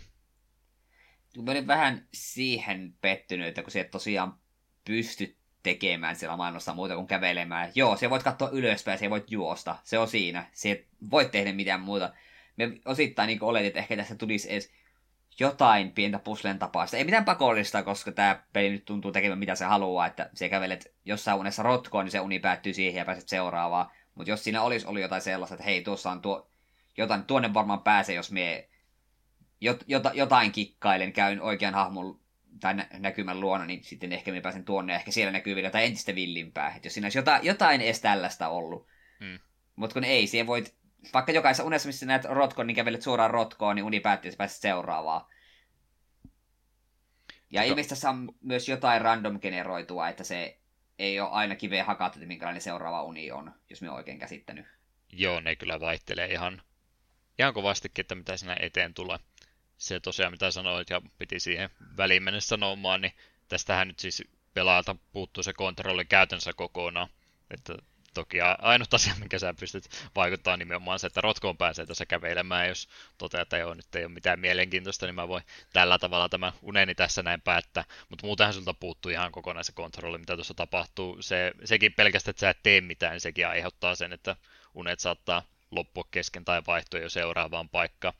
Sä se just ajattelee, että no jos tässä nyt jotain tutkimista pitää harrastaa, niin totta kai sä skannat katsella ympäristöä, se, mikä täällä nyt on se vaikkapa isoin kiintopiste tai onko täällä jotain liikkuvaa hahmoa esimerkiksi ja kävelet sen luokse, niin tietysti nämä pelaaja aivoilla ajattelee, että no nyt mä varmaan avaan tästä jotain uutta tai näin jotain uutta, mutta eipä se oikeastaan niinkään tapahdu, että se oikeastaan mikä tahansa objekti tuossa pelissä niin aiheuttaa sen, että uni vaihtuu. Ihan vaikka sekin, että sä vahingossa kävelet tota, tota, seinän kulmaan päin rappusissa, mikä jos nyt niitä huonoja asioita minä rupean tätä pelistä etsimään, niin ne on justiin se, että vahingossakin saattaa niitä unenvaihoksia tulla ja tämmöistä, mutta se, että käveleksää uniikin, uniikkia modelia päin, joka kävelee sua kohti ja uni vaihtuu, niin se aiheuttaa ihan saman lopputuloksen kuin se, että sä ihan tavallista valkoista seinää päin kävelet ja se vaihtuu siitä sitten, missä mitään tekstuuria eikä muutakaan. Niin, niin ei tässä käytännössä minkäänlaista kontrollia sulla ole, että katselet ympärille sen verran kuin ehit ja sitten oikeastaan mitä tahansa asiaa päin kävelet, niin siinä sitten se vaihdos tapahtuukin ja ei sulla ole mitään sanaa ja arpaa ole siinä, että mitä seuraavaksi tapahtuu. Mut, mut miten tuo, niin Eetu yrittää kovastikin keksiä, mitä tästä pelistä pystyy sanomaan. Meillä on ihan tarkoituksella nämä muistiinpanot tästä pelistä näinkin auki, koska mieluummin mä jätän tämän ihan tällä avoimeksi. Antaa nyt tulla ihan filtteröimättömänä ne tunteet vaan ulos tästä pelistä, niin mun mielestä se on se paras tapa tämän tapaista peliä käydä sitten lävitse. Mutta oikeastaan ainut tapa, miten tuo peli on yrittänyt edes jonkin lailla semmoista tavoitteellisuutta tähän peliin saada, niin joka päivä kun noin unet siinä vaihtuu, niin siellähän on se semmoinen tota, tota, ruudukko, missä näkee, että mihinkä suuntaan se sun uni menee. Näkin on oikeastaan niin yksinkertaisesti tehty, että on upper ja downer eli, tota, erikseen ylöspäin on jos menee semmoiseksi mukavaksi uneksi ja downerit on sitten näitä vähän paineismaisempia unia, ja saattaa sinne suuntaan mennä, ja sitten toisella puolella vasemmalla ja oikealle siinä kartalla, niin on sitten, että onko se kuinka staattisena se uni pysynyt tai dynaamisena sitten, että onko se vaihellut kuinka paljon se uni siinä. Ja tähän toki pääsee nyt sitten itse vaikuttaa, että jos sä juoksentelet randomisti kaikkea päin ja kauhealla vauhdilla etenet paikasta toiseen, niin sillä saadaan näitä dynaamisia unia ainakin aikaiseksi. Ja jos siellä jotain kamalan näköistä kasvua tai tämmöistä omituisuutta on, niin saadaan sitä painajaismaista materiaalia ehkä vähän sieltä kautta sitten peliltä suostuteltua, että anna mulle tätä nyt enemmän. Mutta muuten niin aika vähän tuossa sitten pääsee itse tekemään. Et varmaan itsekään tuossa itse sillä mitenkään tavoitteellisesti yrittänyt, että no nyt mun täytyy käydä ja täyttämässä tämä kartta tässä läpi, että mä saan joka tyyppisiä unia ainakin yhden kerran nähty. Juu, ei, ei. Ja vaan menin minne milloinkin teki mieli. Yleensä koko juosten, koska se käveleminen oli niin sairaan hidasta. Ja, ja unen jälkeen tuijo, tuijotin sitä taulukkaa ihmeestä. Mitä ihmettä tämä tarkoittaa, en ymmärrä. Hmm. Ei sen tarvitse mitään tarkoittaa. Se on se, mitä mä yritän tässä sinullekin kertoa kovasti. ja se on ihan ok. Tota, tota, mitä muita pelimekaanikallisia juttuja tästä löytyy? Tosiaan flashback-ominaisuus on myöskin olemassa. Jos noita samoja unia sitten, mitä tuo peli sulle siinä edessä generoi, niin voi päästä pelaamaan uudestaan. 20 päivää täytyy ensin peliä pelata, niin sen jälkeen voi sitten noita eh, unia käydä kokemassa uudestaan. Ainut asia, mikä tuohon vaikuttajan piti sitä sanoa, kun esimerkkinä heitin tämän huppupäisen hahmon, mitä aina tuossa peliaikana aina toisenaan näkee, niin jos sä siihen törmäät peliaikana se ruutu välähtää siinä, niin se oli sitten merkki siitä, että sä unohdat sen unen saman tien kun heräät, niin sitten ei pääsekään flashbackia hyödyntämään. Diippiä LSD-lorea tässä teille. No. Ehkä se onkin sitten pahis. Ehkä meidän täytyy jotenkin saada se hengiltä. Mm. E- epätoivoisesti yritämme saada merkitystä tälle kaikelle. Kyllä, kyllä. No, vaikeustasosta nyt ei tietysti päästä tämmöisen pelin kanssa puhumaan ollenkaan, kun ei tässä ole mitään voitettavaa. Ainut asia, mitä tässä voi itsellensä ää, tota, vältellä on se, että ei unet pääty liian nopeasti, mutta eipä siihenkään pääse jälleenkään kertaa kovinkaan paljon vaikuttamaan, muuta kuin se, että ei jää liian pitkäksi aikaa paikalleen seisoskelemaan tai sitten niihin rotkoihin käy putoilemassa, mitä pelistä muutama löytyy. Mutta ei, ei tosiaan, kun ei ole mitään päihitettävää, niin ei tässä mitään vaikeuttakaan ole, niin sen takia ei siitä voida puhua ollenkaan. No, siinä kun mä yritän sua tökkiä joka suunnalta ja saada jonkinlaista reaktiota aikaiseksi, niin grafiikkapuoli tässä pelissä, Pleikkari 1 peli.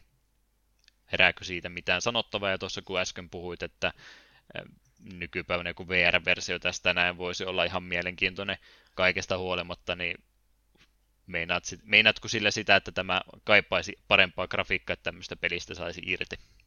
Ei, ei se nyt siitä kiinni ole, koska tämä grafiikka nyt se näytti Pleikkari 1 peliltä, ei se minun niin kuin vasta hangannut missään kohtaa. Sitten tuon VR-kokemuksena kuvittelin sitä, että sit siinä olisi se helpompi se ympärilleen katsominen ja tämmöinen.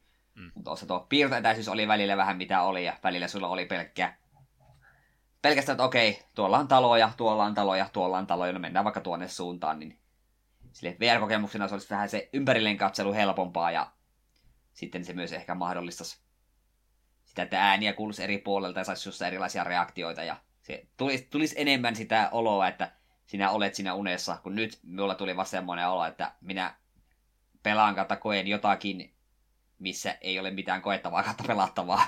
Hmm. Pääsisi itse siihen pelitilanteeseen paremmin ja läheisemmin kiinni kuin olisi VR sit päässä tuommoisen kanssa. Hmm.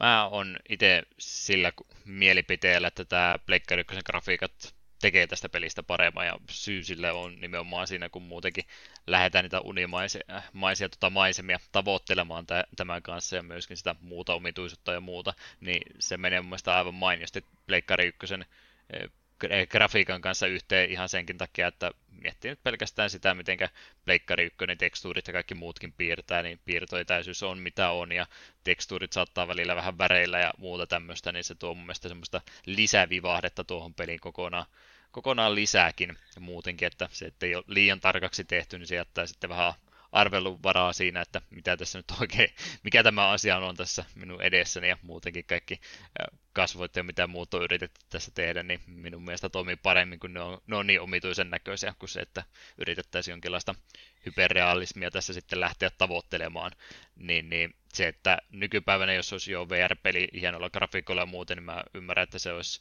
tietyllä tapaa helpompi päästä siihen kiinni, mutta se, että tässä nyt on Pleikkari 1 grafiikkoja käytetty ja ollaan siitä tultu jo niin paljon eteenpäin, niin se mun mielestä tekee siitä sellainen omalla tapaansa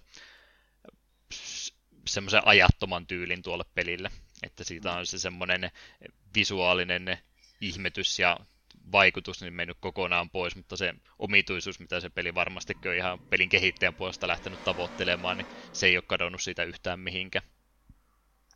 No, tavallaan ymmärrän, mutta sitten taas toisaalta se nykygrafiikoilla pystyisi tekemään just semmoista kikkailua, että voitaisiin sekoitella eri, erilaisia graafisia tyylejä.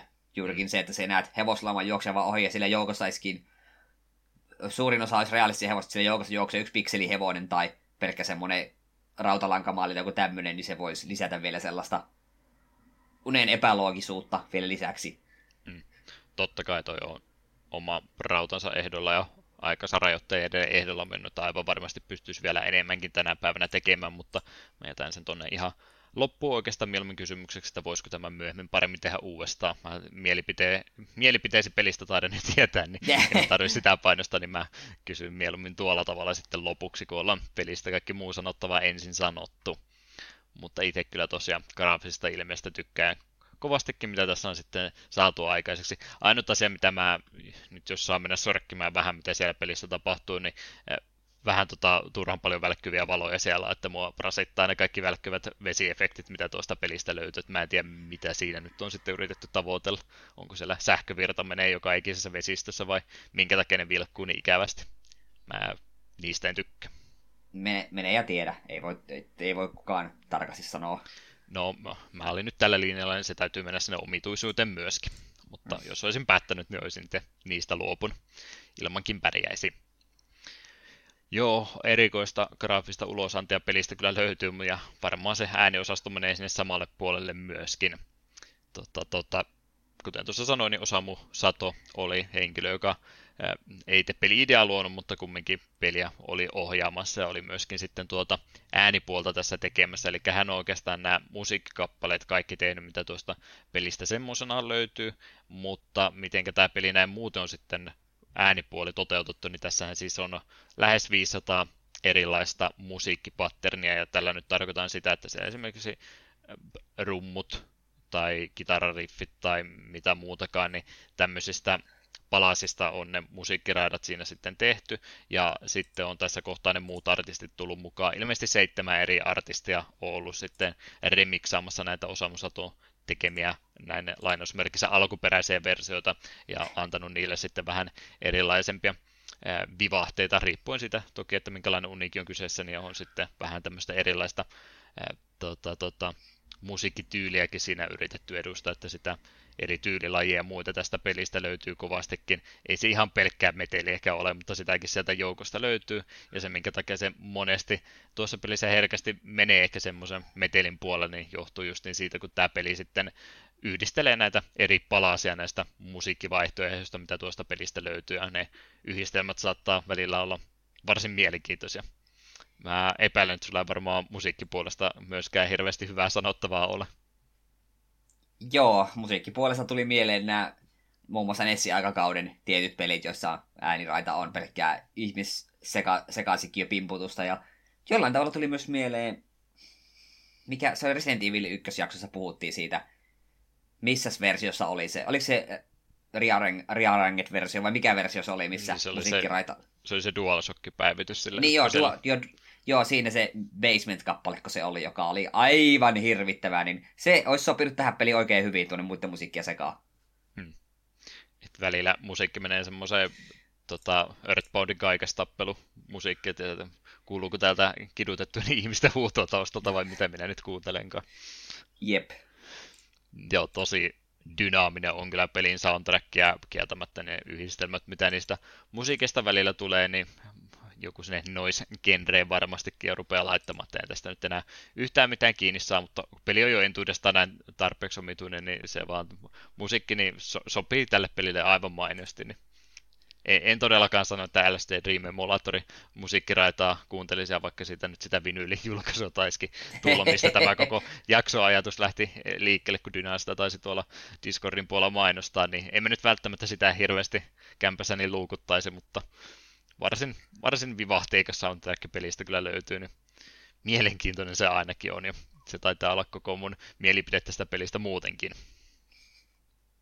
Mutta mut, varsin sekava on itse peli, pelimekaniikka, niin sama, samanmoisen sekava on myös pelin musiikkiraite kyllä. Jes, mitäs muuta pelistä päästäisiin sanomaan? Arkane Arja ja Mr. Nobody oli tosiaan julkaisu fanikäännöksen tästä pelistä vuonna 2020. Se taisi muuten olla tämä itse asiassa, mistä tämä homma lähti liikkeelle, että Dyna taisi tämä ää, fanikäännöksen tota, tota, uutisjutun meille linkata, ja siitä tuli mieleen, että niin, tuo on kyllä itselle tuttu peli, että pistetäänpä se etu pelaamaan tätä näin, niin saadaan mainio jakso tästä sitä kautta sitten pakettiin. Kiitos ää, Dyna. Mm. Kaikki hyvät asiat, mitä olen sinusta ikinä ajatellut, ne peruuntui just äsken. No niin. Äh, faniversiota. ei, ei, ei, pahalla siis, ei, ei oikeasti Dyna on hieno mies. Kyllä, kyllä. Äh, faniversiota tosiaan on myöskin tästä pelistä ollut monen eri ihmisen toimesta kehitteillä, että on jotain ajatuksia äh, luomisen halua myös herättänyt muissa ihmisissä, ja LSD Revamped taitaa niistä viimeisin tällä hetkellä olla. Tämmöisiä fanit on halunnut sitten samantyyppistä pelisuunnittelua lähtee itsekin tavoittelemaan, arvostan sitä kovastikin, mutta ei tosiaan mitään muita, muita jatkoosia tai tämmöisiä vastaavanlaisia varmastikin on on löytyy historian varrelta tämän tyyppisiä pelejä, mutta, mutta ei mitään suoria jatko-osia, ja muutenkin tuo julkaisupuoli pelille aika huonoksi jäänyt, koska tämä ei tosiaan Japanin ulkopuolelle koskaan tullut. Että, että Pleikkari 1-versio tuli PS3 uudelleen julkaistiin ja PSPlläkin sitä ilmeisesti pääsi samaan versioon sitten lataamaan. Mutta, mutta aika rajallista mielenkiintoa herättänyt peliä oikeastaan sitten myöhemmin vasta justiin YouTuben aikakaudella ruvennut sitten ihmiset löytämään tämän pelin parin, ja se, että tuo fanikäännös tosiaan tuli, tuli vasta tänä vuonna, niin se ei ole oikeastaan missään vaiheessa estänyt tämän pelin pelaamista aikaisemmin, koska tässä ei mitään tekstiä loppupeleissä ole. Siinä Japanin versiossakin on ihan englanninkieliset valikot, niin niitä pystyy kyllä navigoimaan semmoisena.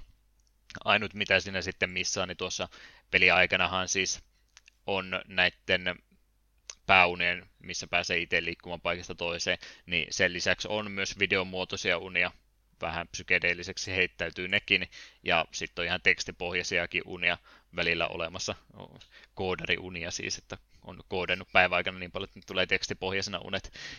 En, en meinannut semmoista tekstipohjaa, vaan siis ihan tämmöistä kirjoitettua tekstiä, sitten tulee jotain pientä runoa tai tarinan pätkää tai tämmöistä, niin se on ainut oikeastaan semmoinen, mitä tuo fanikäännös tälle pelille lisää. Ja tykkään kyllä ihan, että se, senkin takia tuo fanikäännös tehtiin, niin tuommoista asiat, mitkä iteltä mennyt aina ohi, kun nähnyt vaan omituisia symboleita, niin nyt vihdoin viimein tiedän, että mitä niissäkin sitten luki.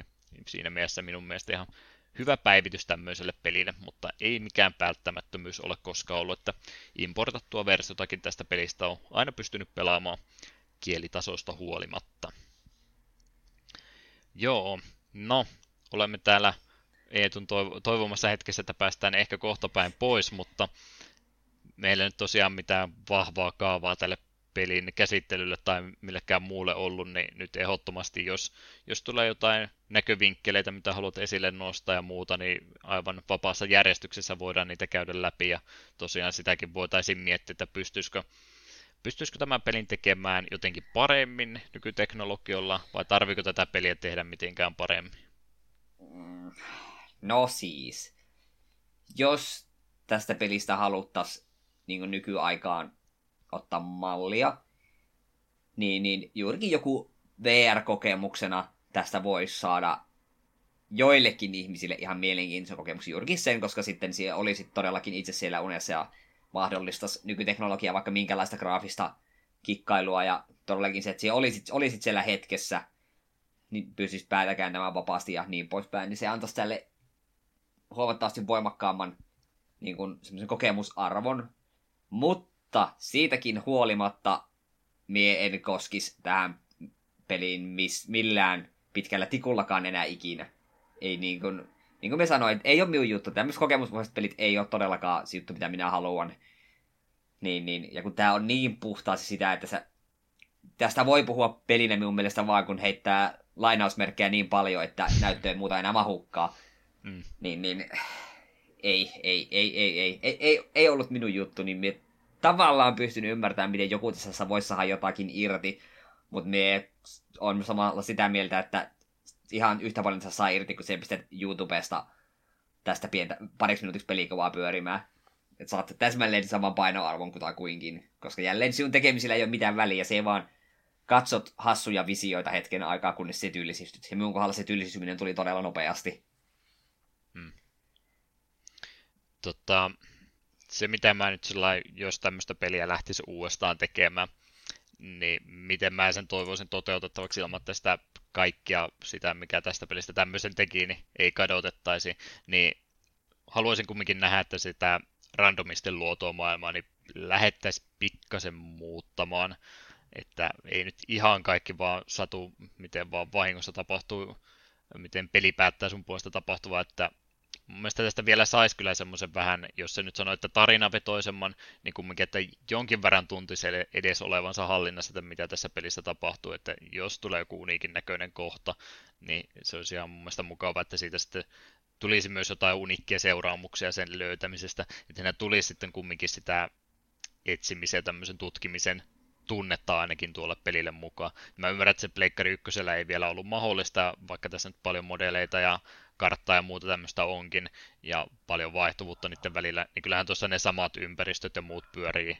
aika useasti. Et ei sun tarvi kovinkaan pitkälle tuota peliä pelata, kun saat sen saman tota, Maja Intiaania alueen nähnyt, missä se rotko on siinä keskellä, että se tuntuu melkein joka kolmas päivä tuleva vähintäänkin vastaan se sama kohta, ja aina välillä tulee takaperin käveltyä sinne rotkon puolelle välillä. Sitä pinkki elefantti saattaa nousta ylös, mutta muuten niin vähän tuommoisesta random generoinnista mentäisiin ehkä pois, vähän enemmän uniikkia paikkoja tuolle pelille lisää, ja ainakin semmoinen, jos oli, on se sitten valheellinen tunne tai ei, niin jonkinlainen tunne sille, että tässä pelissä jotain edistyy kumminkin, että jotain näillä minun teolla niin edes pienenmoista vaikutusta olisi. Mutta en mä sitä halua kumminkaan miksikään kunnon seikkailupeliksi tai tämmöiseksi, mutta että ei sitten enää samoilla linjoilla ollenkaan. Toki se monelle varmasti mieluisampi kokemus sitten pelinä olisi kuin tämä, mitä minä ehdotan. Mutta kyllä mä sitä haluaisin, me... että tätä konseptia, niin mun mielestä tätä voisi vielä jalostaa eteenpäin, ja mun mielestä on harmi, että sitä ei ole tehty. Ja se mulla tuli tässä mieleen, että tässä pitäisi, minun, tai olisi kiva, jos nykyaikana tehtäisiin, niin siinä monipuolistaisi myös sun liikkuvuutta, että se, että se lennät sinun unessa esimerkiksi on varsin normaalia. Mm. aika, aika peruskaura, mutta ei tässä vaan tallustetaan, tallustetaan hitaasti maata pitkin, niin se kanssa avaisi portit auki ties minkälaisille jutuille. Mm. Kyllä mä väittäisin, että nykypäivänä pystyisi tämmöisen pelin, pelin vielä tekemään, mutta se kyllä kieltämättä vaatii aika tietyt henkilöt sinne taustalle, että mä nyt usko, että joku tota, tota, mikähän lafkamaan sinne pisteen kuin Activisionin tämmöistä peliä tekemään, niin mä uskon, että siitä nyt ihan hirveästi mitään tulee. Näkee lootipokseista unta korkeintaan, niin se nyt ehkä tarpeeksi psykedeelliseksi siinä vielä heittäydy. Että mä en nyt edes tiedä, että kenet mä pistäisin tämmöiseen vetovastuuseen, mutta ihan mitä indie-puoltakin henkilöitä löytyy, niin a, siis mä en tiedä tietysti, mitä kaikkia pelejä ikinä on kehitetty. Mä uskon, että niitä on varmaan samantyyppisiä pelejä lähdetty aikaisemminkin hakemaan, mutta mistään tämmöisestä kuuluu ihan tismalle vastaavanlaista, niin se, se on harmia. Mä tämmöistä itse ainakin toivoisin vielä lisää sitten vastaavanlaista löytäväni, mutta täytyy ehkä pikkasen paremmin sitten ympärillinen katsella, niin varmasti semmoista lähes tämän tyyppistä peliä löytyy kyllä sitten enemmänkin joukosta. Mutta äh, minulla on niin omituinen maku, niin ymmärrän kyllä, että niitä ei välttämättä montaa vaihtoehtoa ole. Pidetään pakkovalveilla sekä Sweari että tämä, tämä jo, Kojima parin viikon mm. ajan, ja sitten missä ne suunnittelemaan tälle jatko niin kyllä lähtee. Niin. Joo, no se Sweari olisi kyllä kieltämättä ihan, ihan mainio henkilö, että siinä voisi jo alkuun ainakin päästä pari muuta hörhöä siihen vielä mukaan, niin saadaan mielenkiintoinen paketti siitä aikaiseksi. Jep. Joo, kyllä tosiaan sanoiko sä mielipidettä ollenkaan et tykännyt? En tykännyt, enkä oikeastaan voi suositella kenellekään, ellette ole hyvin tietoisia, mistä on kyse.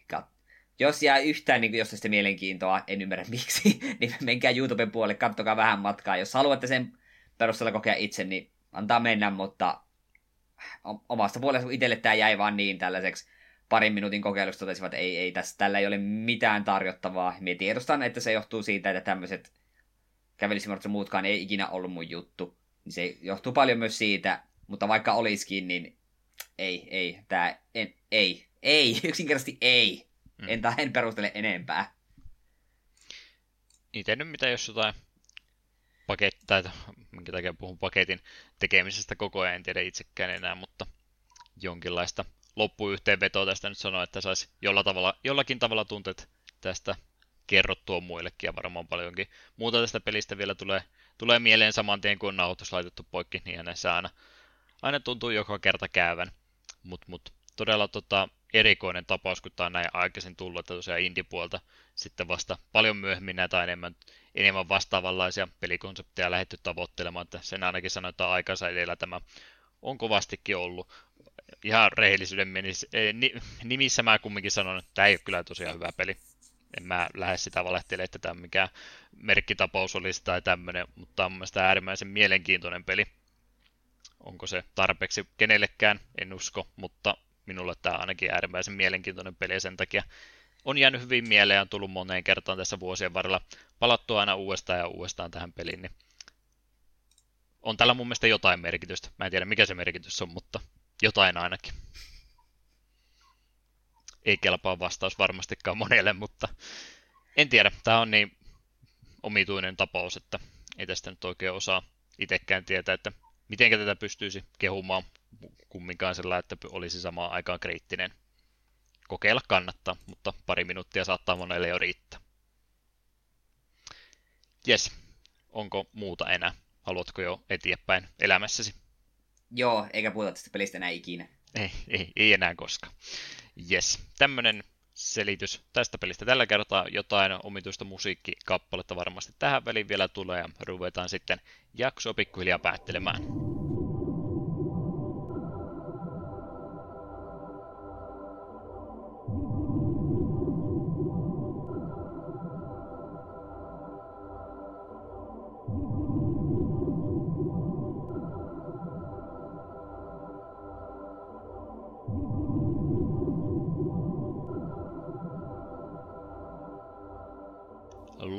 Loppuhypinät meille vielä jakson päätteeksi käytävänä läpi. Ennen kuin mä annan sulle luvan kertoa tulevista peleistä, niin nyt täytyy muuten kysyä, kun vielä tässä kohtaa tuli mieleen silloin no, kauan kauan sitten, kun me oltiin vielä äärimmäisen nuoria ja tyhmiä ihmisiä, niin mehän näitä YouTube-videoita tehtiin enemmänkin. Ja mä oon sulle kertonut, että mulla oli yhdessä kohtaa kesken, kun mä herätin itteni aamuista pelaamaan LSD Dream Emulatoria ja totesin sitten itse editointivaiheesta, että tätä kukaan halua katsoa, niin nyt kun tiedät minkälaista pelistä on kyse, niin samaistutko päätökseni vai oletatko, että me menetettiin jotain erittäin tärkeää?